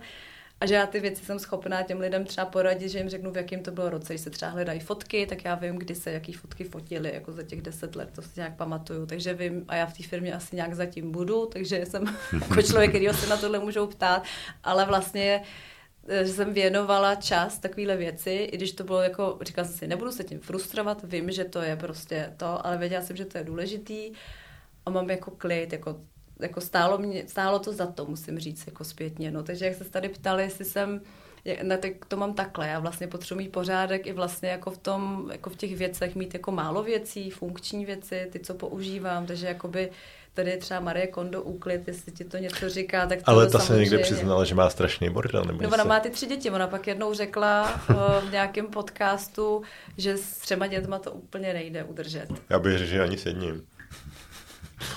No a ona má ty tři asi, no. Ale jakoby ty její fígle na to uklízení jsou dobrý. Já to jako fakt musím říct, že ona to má vychytaný tak, což mě se strašně líbí, že ten pořádek je udržitelný. Že to prostě není tak, že si to člověk srovná, pak vytáhne to jedno tričko, komínek padá, jak ona to má takhle jako všechno ze zhora, ta kartotéka, tak jako musím říct, že jsem to uklidila jednou a dodržuju to, jde to. Takže jako No, okay, takže mám ráda pořádek teda, no. jakože vlastně je to takový, jakože a mám pocit, že to k tomu designu jako patří, teď jako, jako čistota, no, že vlastně já asi um, mám ráda i mantinely nějaký, proto mám třeba ráda v designu zadání, uh, no to je takový challenging, jakože když jsou tam prostě mantinely, tak, tak eh, mě to vlastně baví. Před často se u toho designu stává, že třeba nějaký parametry jdou proti sobě a člověk to musí fakt vyřešit na té úplně malinkatý ploše, Eh, třeba tady, jak jsem říkala, k nám šla třeba jako ta teplota výrobní s něčím jakoby do, do kolize a my jsme museli najít vlastně ten průnik, kdy to prostě funguje a kdy,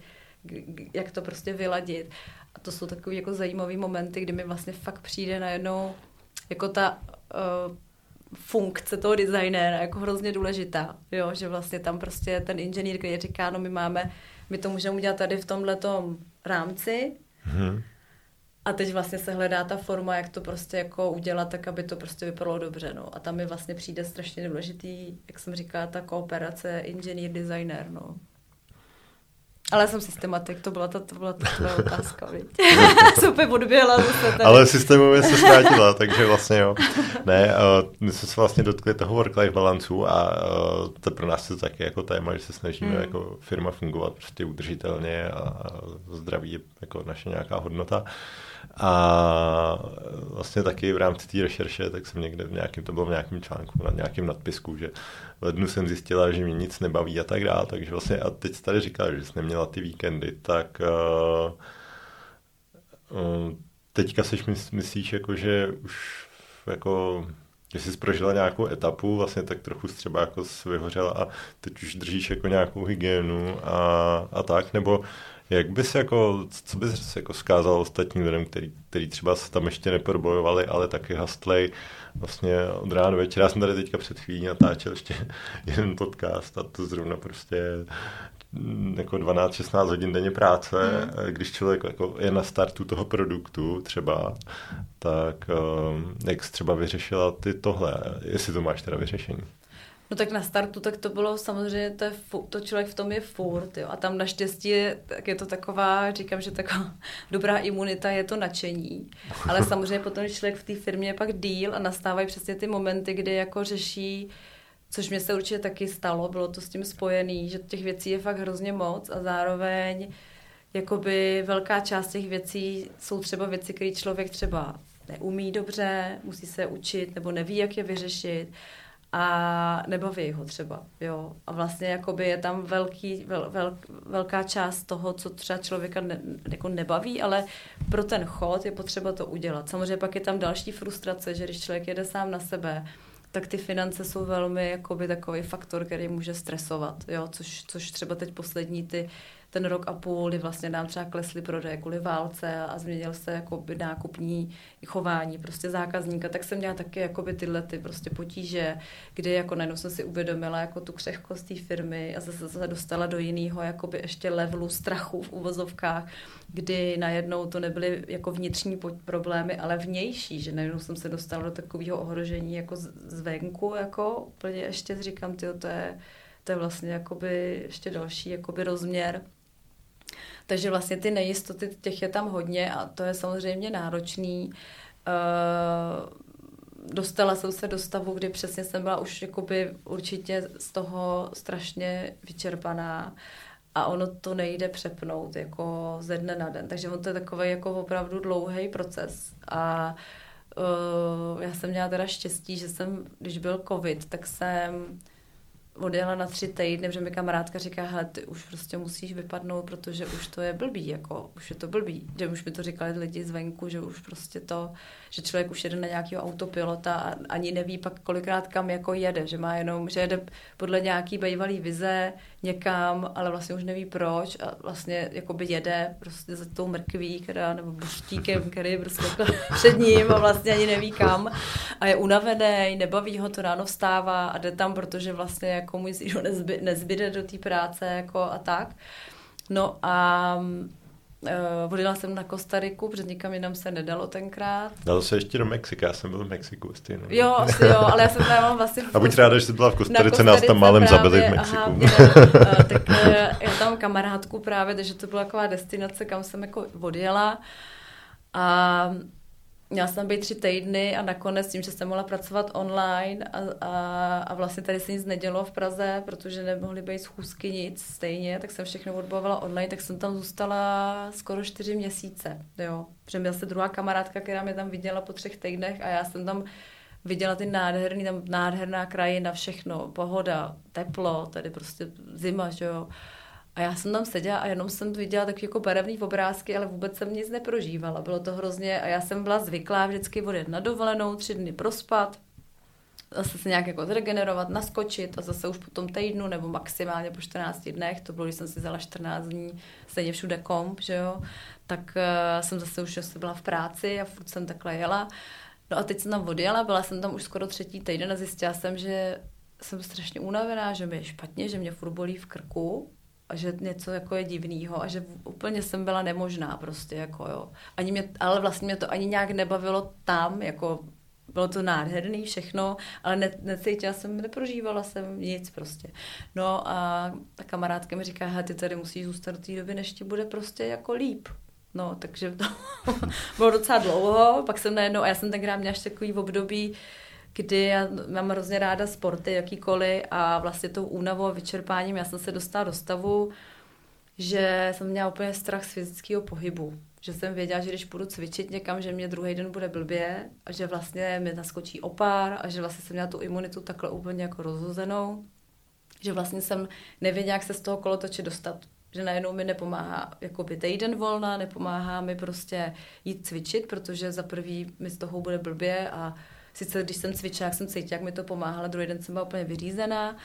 Takže, to, takže vlastně najednou nic z toho, co předtím fungovalo, jako nefungovalo. Najednou prostě úplně člověk je. A najednou představa, že najednou mám tu, furt mám tu firmu, o kterou se musím starat a nemám na, na to vůbec energii, úplně najednou další psychický tlak.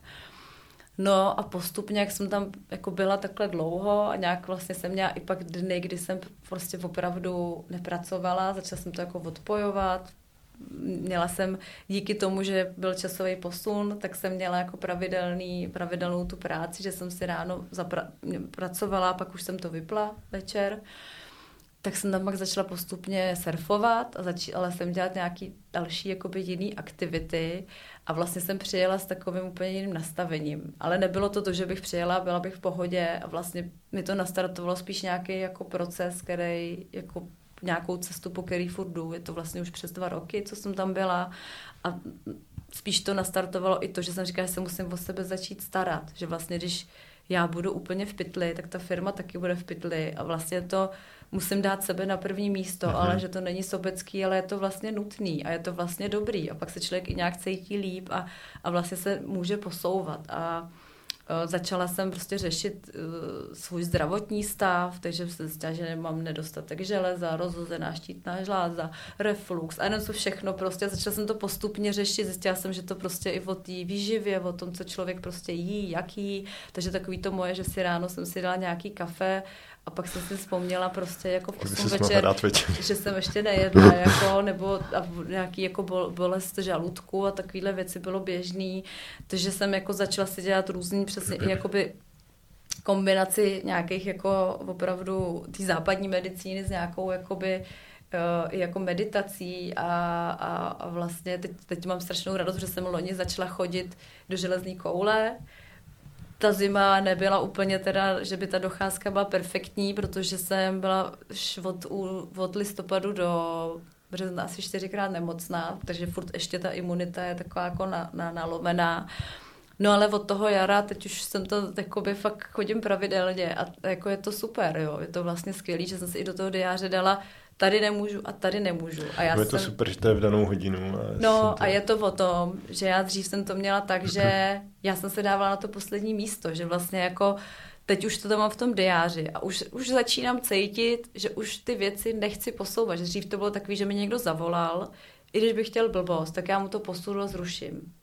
A teď už tam prostě to mám a říkám, tady můžu až od této hodiny. Jako jo. A vlastně je to nějaký proces. Ty věci, je vlastně asi to, co je takový message, že ty věci většinou trvají třeba, jo? že vlastně člověk jako je škoda, aby lámal hůl, když, jako, že ty věci fakt trvají. Jo, samozřejmě, když se někdy dlouho nedaří, já pak mám takový ten pocit, i to jsem měla teď konc poslední ten teď už to jako dobrý, ale třeba, jak jsem říkala, jsem tady byla nemocná a mě, měnili se mi ty lidi, bylo to náročný, tak já jsem si kladla otázku, jestli s tím už nemám třeba skončit, že to je prostě špatně, že to je nějaká, nějaký znamení, že to prostě nejde, anebo jestli to je ta challenge furt.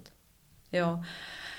A samozřejmě někdy je dobrý jako si říct, hele, asi musím udělat jako víc věcí jinak, jo, že vlastně uh, challenge je dobrá, ale vlastně jako, když už je to za hranou a je to, jako už to do toho zdraví, tak už to není challenge, ale je to prostě nějaký hazard trochu, no. Hmm. Takže jako je to, a dostat se do toho balancu je podle mě kombinace spoustu věcí, ale určitě jsou skvělý jako jako já úplně jako mám hrozně ráda to, jako by tu, tu meditaci, no. A hlavně taky jsem začala, jsem měla hrozný potíže se spánkem a na té Kostarice, jak tam se brzo stmívá, tak jsem začala spát a to je strašně důležité si udržovat udržovat si prostě ten spánek. No. Já jsem si to rozhodila, protože jsem byla zvyklá třeba i na té škole, jakože jsem potřebovala makat, tak jsem makala v noci do 4 do rána a to takhle jsem třeba jela půl roku, že jsem prostě měla úplně obrácený jako režim, jo, že úplně, jo, že to bylo úplně prostě na ruby a teď já už to mám tak, že vlastně už, což jsem dřív nedělala, že prostě si radši jdu lehnout dřív a vstanu prostě v 6 a ty věci udělám ráno a udělám je rychlejc. Vím, že je udělám rychlejc, protože bude ta hlava nějak přítomná, takže jako hmm. je to prostě takový proces, no. Člověk se učí a, a, a samozřejmě to tělo, jako to tělo opravdu říká pravdu, no.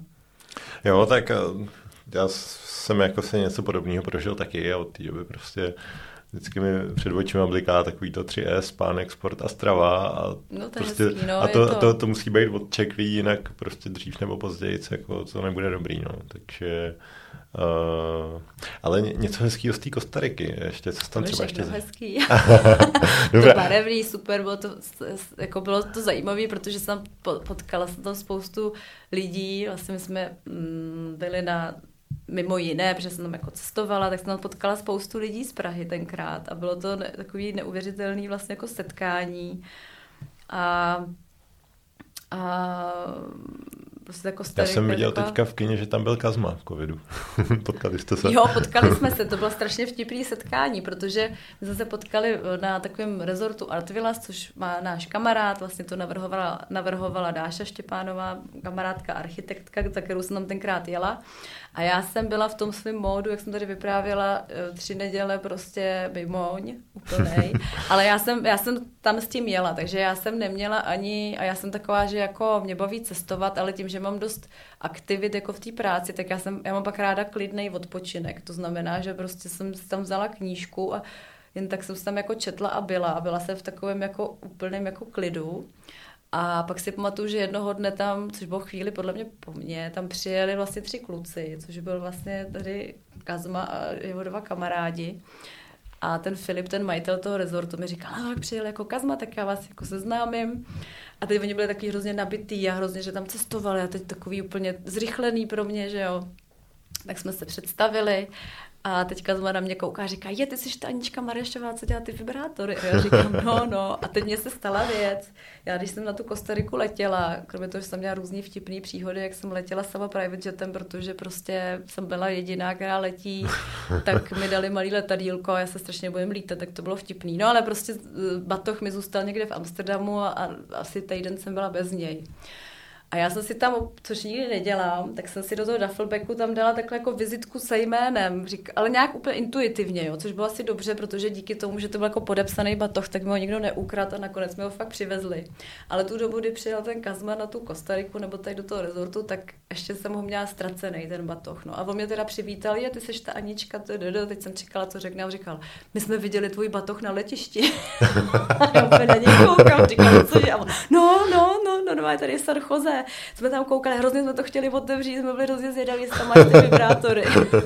no a vlastně jako to bylo takový uvítání, bylo to hrozně vtipný a kluci tam hrozně jako furt jako, že, jako by vlastně díky tomu, že tam přijeli, tak já jsem si pak tenkrát dala jako i paragliding, jako že, že, jsem, jako, že to byla jako challenge, že jsem říkala, to je fakt vtipný, jako že to, že uh, že jsme dělali takovýhle jakoby srandy. No ale byli vlastně takový, že hrozně cestovali, furt a všechno viděli a on se tenkrát Kazma ptal, říká, a co všechno už si stihla vidět? A já na něj koukám a říkám, vůbec nic a já vůbec hlavně nechci nic stíhat. A on na mě koukal a teď mě tam viděl, jak se opět vzpomalená s tou knížkou a pak mi říkal, ty jo, abych vlastně taky docela rád byl jako v klidu a mám pocit, že tam zůstal, pak taky mm-hmm. cestoval a pak mám pocit, že jsme se ještě jednou potkali někde a pak mi říkala, ty jsi mě inspirovala na to, abych byl trochu, abych si dal taky do toho klidu a chtěl být tam chvilku sám bez těch kluků, takže ty kluci, když bude, jak on tam pak cestoval sám. A tak myslím, že asi taky to jako by nabilo, jako, že člověk se sklidní, je to asi dobrý, no. Že, takže spoustu takových setkání na Kostarice bylo vtipných. No. A taky jsem tam, já jsem tam pak jsem si totiž slíbila, to byl rok 2021, že bych si měla takovýhle výlet dělat každý rok. Mm-hmm. Letos jsem to nezvládla, ale rok poté jsem to zvládla na kratší dobu. A tenkrát jsem řešila zase problém, jak jsem tady říkala, že prostě distribuci a tak. A říkala jsem si, ty jo, já bych potřebovala nějaký větší distributory a že teď, že by se mi hodila třeba pilulka CZ nebo něco takového, takže prostě osud chtěl, že já jsem se potkala s Petrem Kasou na Kostarice.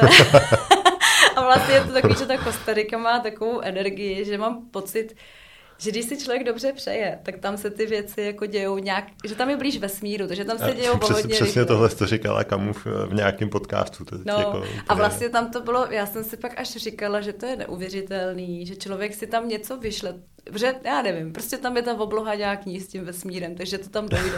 A samozřejmě je důležitý, aby si člověk přál správně, že jo. Takže to mi, takže, jsem, takže jsme to tam domluvili, takže jsme na pilulce, no. Mm-hmm, to je super. Um, Vlastně mě to možná vede i jako na takový dotaz, možná, když jako jsi řekla distribuce, tak uh, jak vnímáš třeba ty a jako nějakou expanzi, protože jestli si vybavuju, tak si studovala v zahraničí ten design nebo něco takového. Taky, možná no. to. A tak jenom uh, máš zákazníky jenom Česko, Československo, nebo plánuješ třeba expandovat? Nebo no plánuju to právě dlouho. A, a to, jak jsem tady říkala, že to jsou přesně ty věci, na který, který člověk pak odsouvá, protože potřebuje na to lidi, potřebuje plán, potřebuje mm-hmm. jako finance. A jako je to jeden z, jedna z věcí, kterou jakoby mám furt v hlavě a myslím, že tam těma krokama směřujeme, co děláme.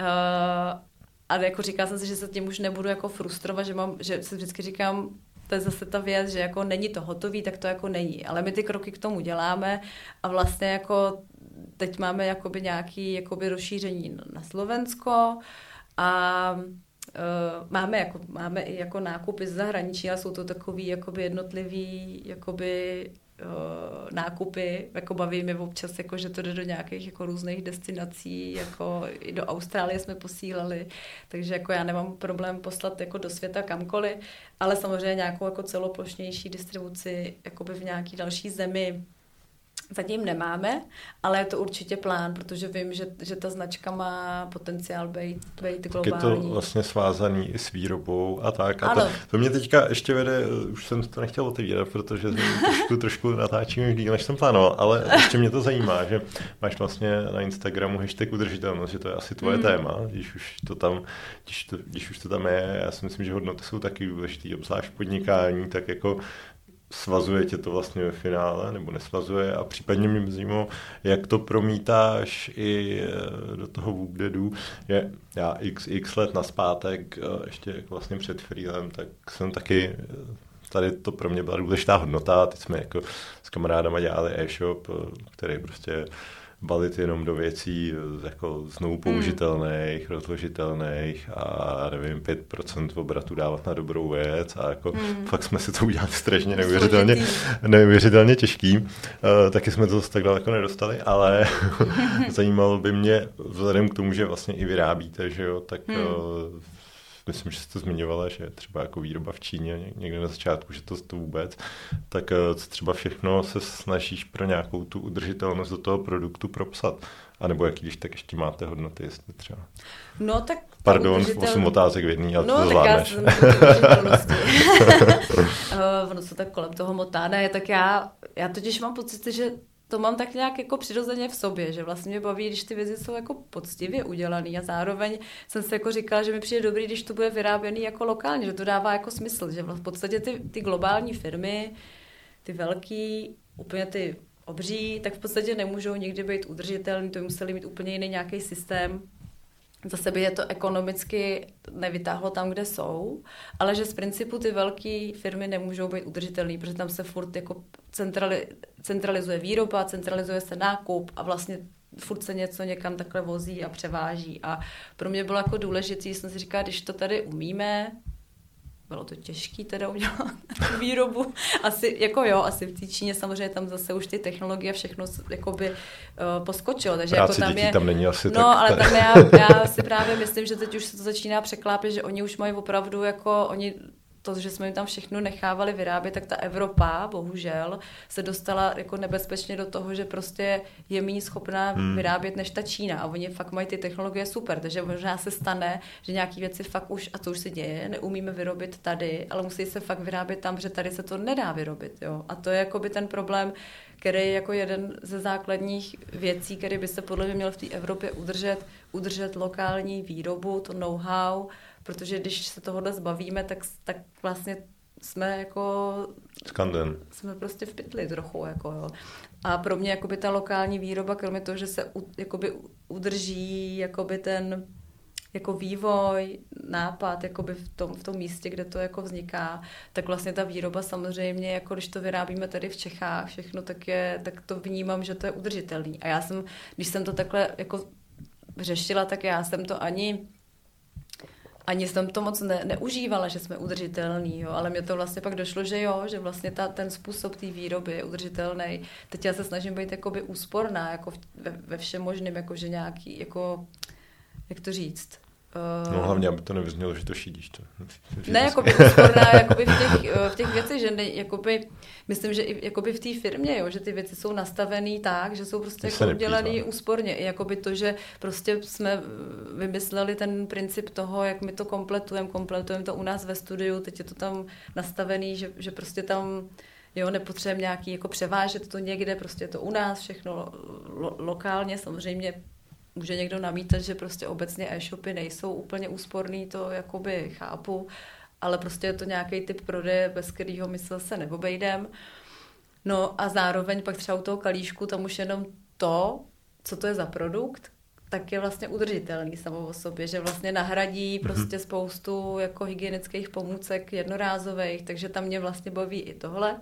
A zároveň ta moje filozofie je samozřejmě jdu trošku proti nějakému ekonomickému trendu, aby ty produkty vydržely co nejdíl. Jo, že vlastně pro mě to je to, že když si uh, koupím něco prostě na půl roku a vyhodím to, to je prostě šílený. Jo. Takže jako uh, pak uh, vlastně tady tyhle ty fast fashion jako, korporáty, ty, ty jsou prostě hrozně jako to je prostě to, to, co nás jako tady jako zaplavuje a zabíjí. Takže jako já tu udržitelnost vnímám takhle a myslím si, že to mám tak nějak jako v sobě nastavený, že prostě jsem jako nikdy nebyla zvyklá nějak jako plejtvat zbytečně a, a vlastně nevím, no, tak když jsem někde i na veřejných prostorech a někde se zbytečně svítí, tak jdu zhasnout, protože i když to neplatím, tak je to nějaká naše tedy energie, tak to mám nějak jako v sobě, že prostě jako je dobrý se nekoukat jenom jako kolem sebe, ale tak nějak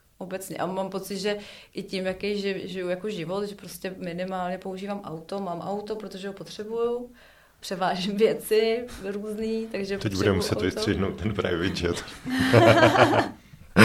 tak samozřejmě, když potom člověk se rozhodne na tu Kostariku, tak prostě se, ale to právě si myslím, že bylo udržitelný, protože jo. by mohli dát velký letadlo pro 12 pravda. lidí, takže mhm. to bylo velmi udržitelný let, jako na druhou stranu proti tomu. Za 99 dolarů to se jako jen tak nestane. A No a vlastně jako bys... To, to bys měla jít do toho low cost travel eh, podcastu. Jo, jo, jo. Travel Bible. Myslím, že se mi to už jako jen tak nestane. Jako no. Ale no, takže vlastně jakoby i nějaký jako nastavení jako v životní, že prostě jezdím tramvají, jakoby práci tak mám když blízko. sama navrhneš, tak to bych taky tam frčel. I, I těma jinýma jezdím. Ale že mám prostě práci blízko domova a přijde mi to, že to je nějaký živ, jakoby jednoduchý prostě způsob života, no, že jako vlastně asi tak, no. Mm-hmm. Mám tady pár takových jenom rychlých otázek ještě na závěr. Kdo tě v podnikání nejvíc ovlivnil a čím? Uh, to, to je otázka, to je jako rych, rychlá otázka, mm-hmm. odpověď moje pomalá. Asi jako, fuh. Já tady můžu Jo, ale může to být, může, tak když začnu vtipně, tak samozřejmě mě ovlivní, ale tak to je takový srandovní, protože já jsem vždycky ráda sledovat ty úplně staré filmy pro pamětníky, kde je vždycky pan továrník a paní továrníková. A já si teď dělám srandu, že nejsem paní továrníková a paní továrnice, tak to mě určitě se mi to líbilo, tyhle ty jako eh, jako by tyhle, tohle to nastavení, jak, ale, ale jsem vždycky koukala, jak mají zařízený ty kanceláře, to se mi strašně líbilo, že jo. Takže to mě možná do jisté míry jakoby ovlivnilo, ale tak jako vtipně. A pak spoustu asi lidí takhle jako na té cestě v průběhu. No asi nemám nikoho, jako že bych řekla, tenhle ten člověk mě ovlivnil nejvíc. Vždycky, hmm. já, já, já mám ráda, když mi někdo dá nějakou vždycky radu, Někdy třeba je to i nepříjemná rada, že jako člověk musí zkousnout třeba i nějakou kritiku. tak pozná, že je dobrá, no. A nebo jako, jo, ale už se už jakoby teď rozlišuju, kdy, kdy to fakt je jakoby trefný a někdy to byly věci, které mě třeba hrozně rozladily a nebylo to úplně hmm. třeba přesný, nebo se to úplně, že, že, nebo někdy člověk, když je unavený, tak Uh, což asi taky zná, že vlastně víš, že by si měl dělat něco, něco, někdo ti řekne, že jsi prostě free controller a, a že nemáš dělat mikromanagement, ale ty třeba víš, že tam nemáš lidi a potřebuješ to nějak podřídit zrovna v tu chvíli, tak jako někdy ty rady jsou takový jako uh, těžko přijatelný, ale myslím si, že spoustu těch věcí, co mi lidi poradili, to je dobrý poslouchat a prostě nějak uh, nejít teda slepně, slepě za nima, ale prostě je vyslechnout. A to, to myslím, že jich bylo jako hodně no, od různých mm-hmm. lidí, takže nemám asi konkrétního takhle jednoho člověka. Super. Um, co by si teď zkázala ty v tvém případě 25 letý Aně? No, aby jakoby to, aby si i mezi tou prací prostě uh, udělala nějakou pohodu a, a myslela na sebe víc, no, už od začátku. Jakože to bych jí vzkázala, no. Mm-hmm. A, mhm. a jakoby nebrala spou- jako věci tak strašně fatálně a vážně, jako no. bych jí odle, odlehčila. A to mi přijde, že docela jako seš taková usměvá. Jo, ale jakoby, že teď vím, že nějaký věci třeba, jako, že někdy, když je člověk hodně důsledný a hodně taky všechno jako chce, chce být takové jako... Takže takovýhle lidmi prostě občas. No, myslím. že jakoby třeba ale já si myslím, že to je o tom umět říct třeba ne, nebo jako nevyhovět každému za každou cenu. Prostě říct, hele, ty jo, dobře, ale já jsem třeba dělala, teď jako, ono to nebudu, teď můžete vystřihnout, kdyby to bylo dlouhý, ale že jako pak vždycky po mně někdo něco chtěl. A často se třeba u těch projektů stávalo, že za mnou přišel klient, který už byl jako, měl už jako po termínu a vlastně nechal na mě spadnout ten jeho jako deadline, jo, a já jsem si to nechala líbit, jo, ale, ale vlastně jako, takže jsem dělala všechno pro to najednou, takže vlastně jsem vstupovala do projektu, který už byl jako vlastně po nějakém deadlineu a už člověk prostě se nechá strnout jako to, že někdo nechal vykysnout půl roku někde projekt, jo. A to bych prostě řekla, jo, to je jako fajn, že to chcete třeba rychle. Někdy třeba člověk řekne, jo, můžu ti někomu kámošovi nebo je to super věc, pomůžu ti tady jednorázově, urychlíme to, ale když to má být nějaký projekt, který se kor u těch produktů to vždycky jako trvá dlouho. Jo? A mně se fakt stávalo, že ty lidi to chtěli strašně rychle, takový to tři do tří týdnů, hned návrh, tohle. A teď člověk prostě jak magor prostě něco klikal, i jsem klikala přes noc, aby to ty lidi měli. A na té druhé straně prostě ten člověk je pak na dovolený, 14 dní, nic se neděje, jo, to asi znáte, pak vlastně po půl roce a pak vlastně nenou tři čtvrtě rok a pak ten člověk si zase vzpomene a řekne, jak to, že to ještě není. Já říkám, no vy jste mi tady tři čtvrtě roku neodpověděl a jo. Takže já asi ta rada prostě říct, hele, já na to potřebuju taky klid, dát, dát sobě ty podmínky, prostě si sobě vytvořit ty podmínky a nenechat se prostě ovlivnit jakoby, neříkám, že to jde vždycky, mm, každý projekt je jiný, ale prostě dělala jsem tohle často, že jsem jako převzala zodpovědnost hmm. za něčí jako jinou, jo, a to potom se člověk dostává do hrozného stresu, nemá klid na tu práci a, a vlastně je to jako na škodu, no, takže vlastně asi to bych si poradila prostě, hmm, no. Nenechat si nabourat vlastní time management prostě. No nejen, jako mm. tu, ten, ty podmínky pro, mm. pro žití, pro život, ono to platí i ve vztazích, taková jako věc, jako prostě si dát, prostě si dát eh, ten mantinel a říct, hele, tyjo, tohle už prostě mi, tohle, v tomhle, tohle já nemůžu, jako, to nezlob se, prostě to, to nejde, no. OK, tak jo. Um, bez jakého nástroje si nedovedeš představit pracovní den?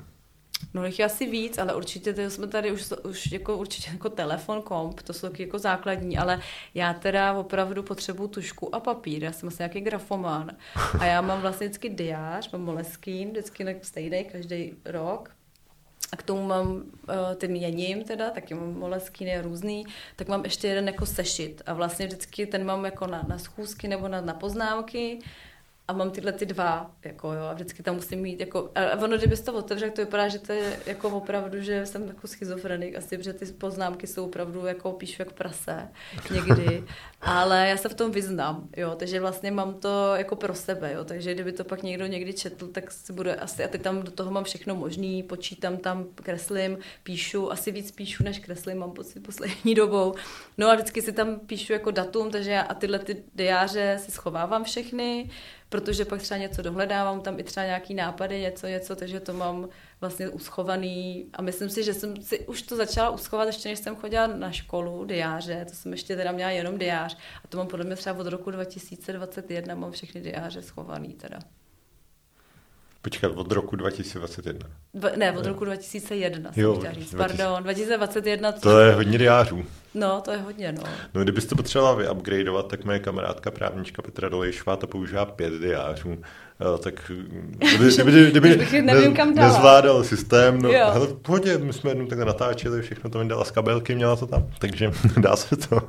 no, ale jako já jsem zjistila, že ta, ta ruka je napojená na tu hlavu nějak. Hmm. Takže já vlastně, když si to zapíšu do toho diáře rukou, tak někdy třeba úplně nevím, co tam mám za program, ale vím, že jsem třeba psala, že tam mám něco v 19.30 a nějak se mi zafixuje, že už tam něco mám podvědomě, už to tam jako nějak je. No a kdybych se to zapsala jenom jako do jako do diáře elektronického, tak pro mě to je, jako že to není. Což jsou zase lidi, kteří to neřešejí a mají ten elektronický diář, že tam se furt dívají a řeší, co mají.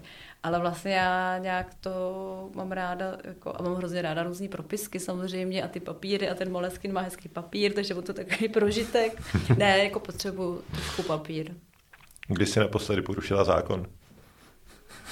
Já vlastně nevím, co eh, zákon, zákon, no, asi nějaký prostě tady asi parkování špatně, no, ale no, já zase moc tolik neparkuju, jako když to, to, to, to, to vlastně, no. jako, no, na černo nejezdím, tyjo, protože to mám lítačku, viď? Ježíš, já se musím vzpomenout, to mě hrozně zajímá, jako možná o tom nevím ani, že jsem něco provedla, tyjo. Uh, kdo je podle tebe úspěšný? To je strašně, no já myslím, že ten, kdo fakt je spokojený, jako že to, že prostě a nemusí prostě ukazovat ten úspěch, no. Že prostě jsi spokojený a prostě jsi s tím spokojený, jo, a ne, ne, nemusíš tady jako, neporovnáváš se s nikým a jsi prostě rád, no, no jako, že jsi na tom světě a to myslím, že to je ten jako úspěch, no. Ty, ty mm-hmm. ostatní věci, nevím, no, prostě ta, ta životní pohoda, jako opravdová, nehraná, no. Že se člověk cítí sám ze sebou dobře, pak se cítí i s lidma dobře, to myslím, že to je úspěch, no. Ty jo, děkuju moc. No, ano, ať ti daří a třeba zase za pár let nějaký refresh podcastu. Já děkuji za pozvání a jdu si vzpomenout, když jsem porušila zákon teda. tak ať se ti taky daří a děkuju. Díky. A freelu zdar. se tím, ještě, tím, používat ještě, ještě víc. tím ještě nikdo podcast nekončil, tak dobrý. Má porušit zákon v nějaký jiný zemi, že nebude. Ne, tam je to legální, tam je to... to Jo, tak já vím. Všichni říkají, že v té Já zemi je vím, to když legální. jsem porušila zákon v jiný zemi, jsme na, na to. Jsme, už jsem si vzpomněla. Mhm. Na té Kostarice. A už to zní leze. A to bylo vlastně na té pláži právě, protože já jsem tam, to jsem, já teď už nepiju jako alkohol vůbec, a tenkrát jsem ještě tak jako si občas dala pivo a šla jsem, to bylo tady to v období právě, uh, když jsem tam potkala toho kazmu a šla jsem, a to jsem šla sama, tam jsem tam, tam, z takového hrozného krpálu dolů na pláž, No a já se opaluju právě jako bez plavek nahoře, protože prostě jako, že jo, Design, to je jasný. No, tak jako je to pohodlný. No a pak tam byl nějaký, tam prodávají ty kokosy a tak a přišel tam právě nějaký týpek, uh, kostaričan, tyko prostě, tykos, to jsou ty místňáci a měl v té ledničce pivo. Prodal mi pivo, tak jsem si dala jedno pivo v plechovce, teď jsem tam ležela jakoby jakoby bez plavek nahoře, pilu pivo, pak jsem dala ještě jedno, dobrý, pak jsem se, nevím, po kolika hodinách vrátila nahoru a mluvím s tím Filipem, co tam žije, a říkala, tak co, jaký to bylo? A říkám, no dobrý, a on doufám, že jsem neopalovala bez, a já říkám si, až se na no, jsem se opalovala, ono to tady moc ne, ne, ne, jako nemá, ještě se nemá pít alkohol na pláži. A já, no tak jsem to porušila v obojí, takže to bylo takže na Kostarice. A dva v jednom. Ale Myslím si, že to je takový rostomilý porušení. Jo. No. Já myslím, že jsem nikomu tím neublížila. Už nás někoho potěšilo maximálně.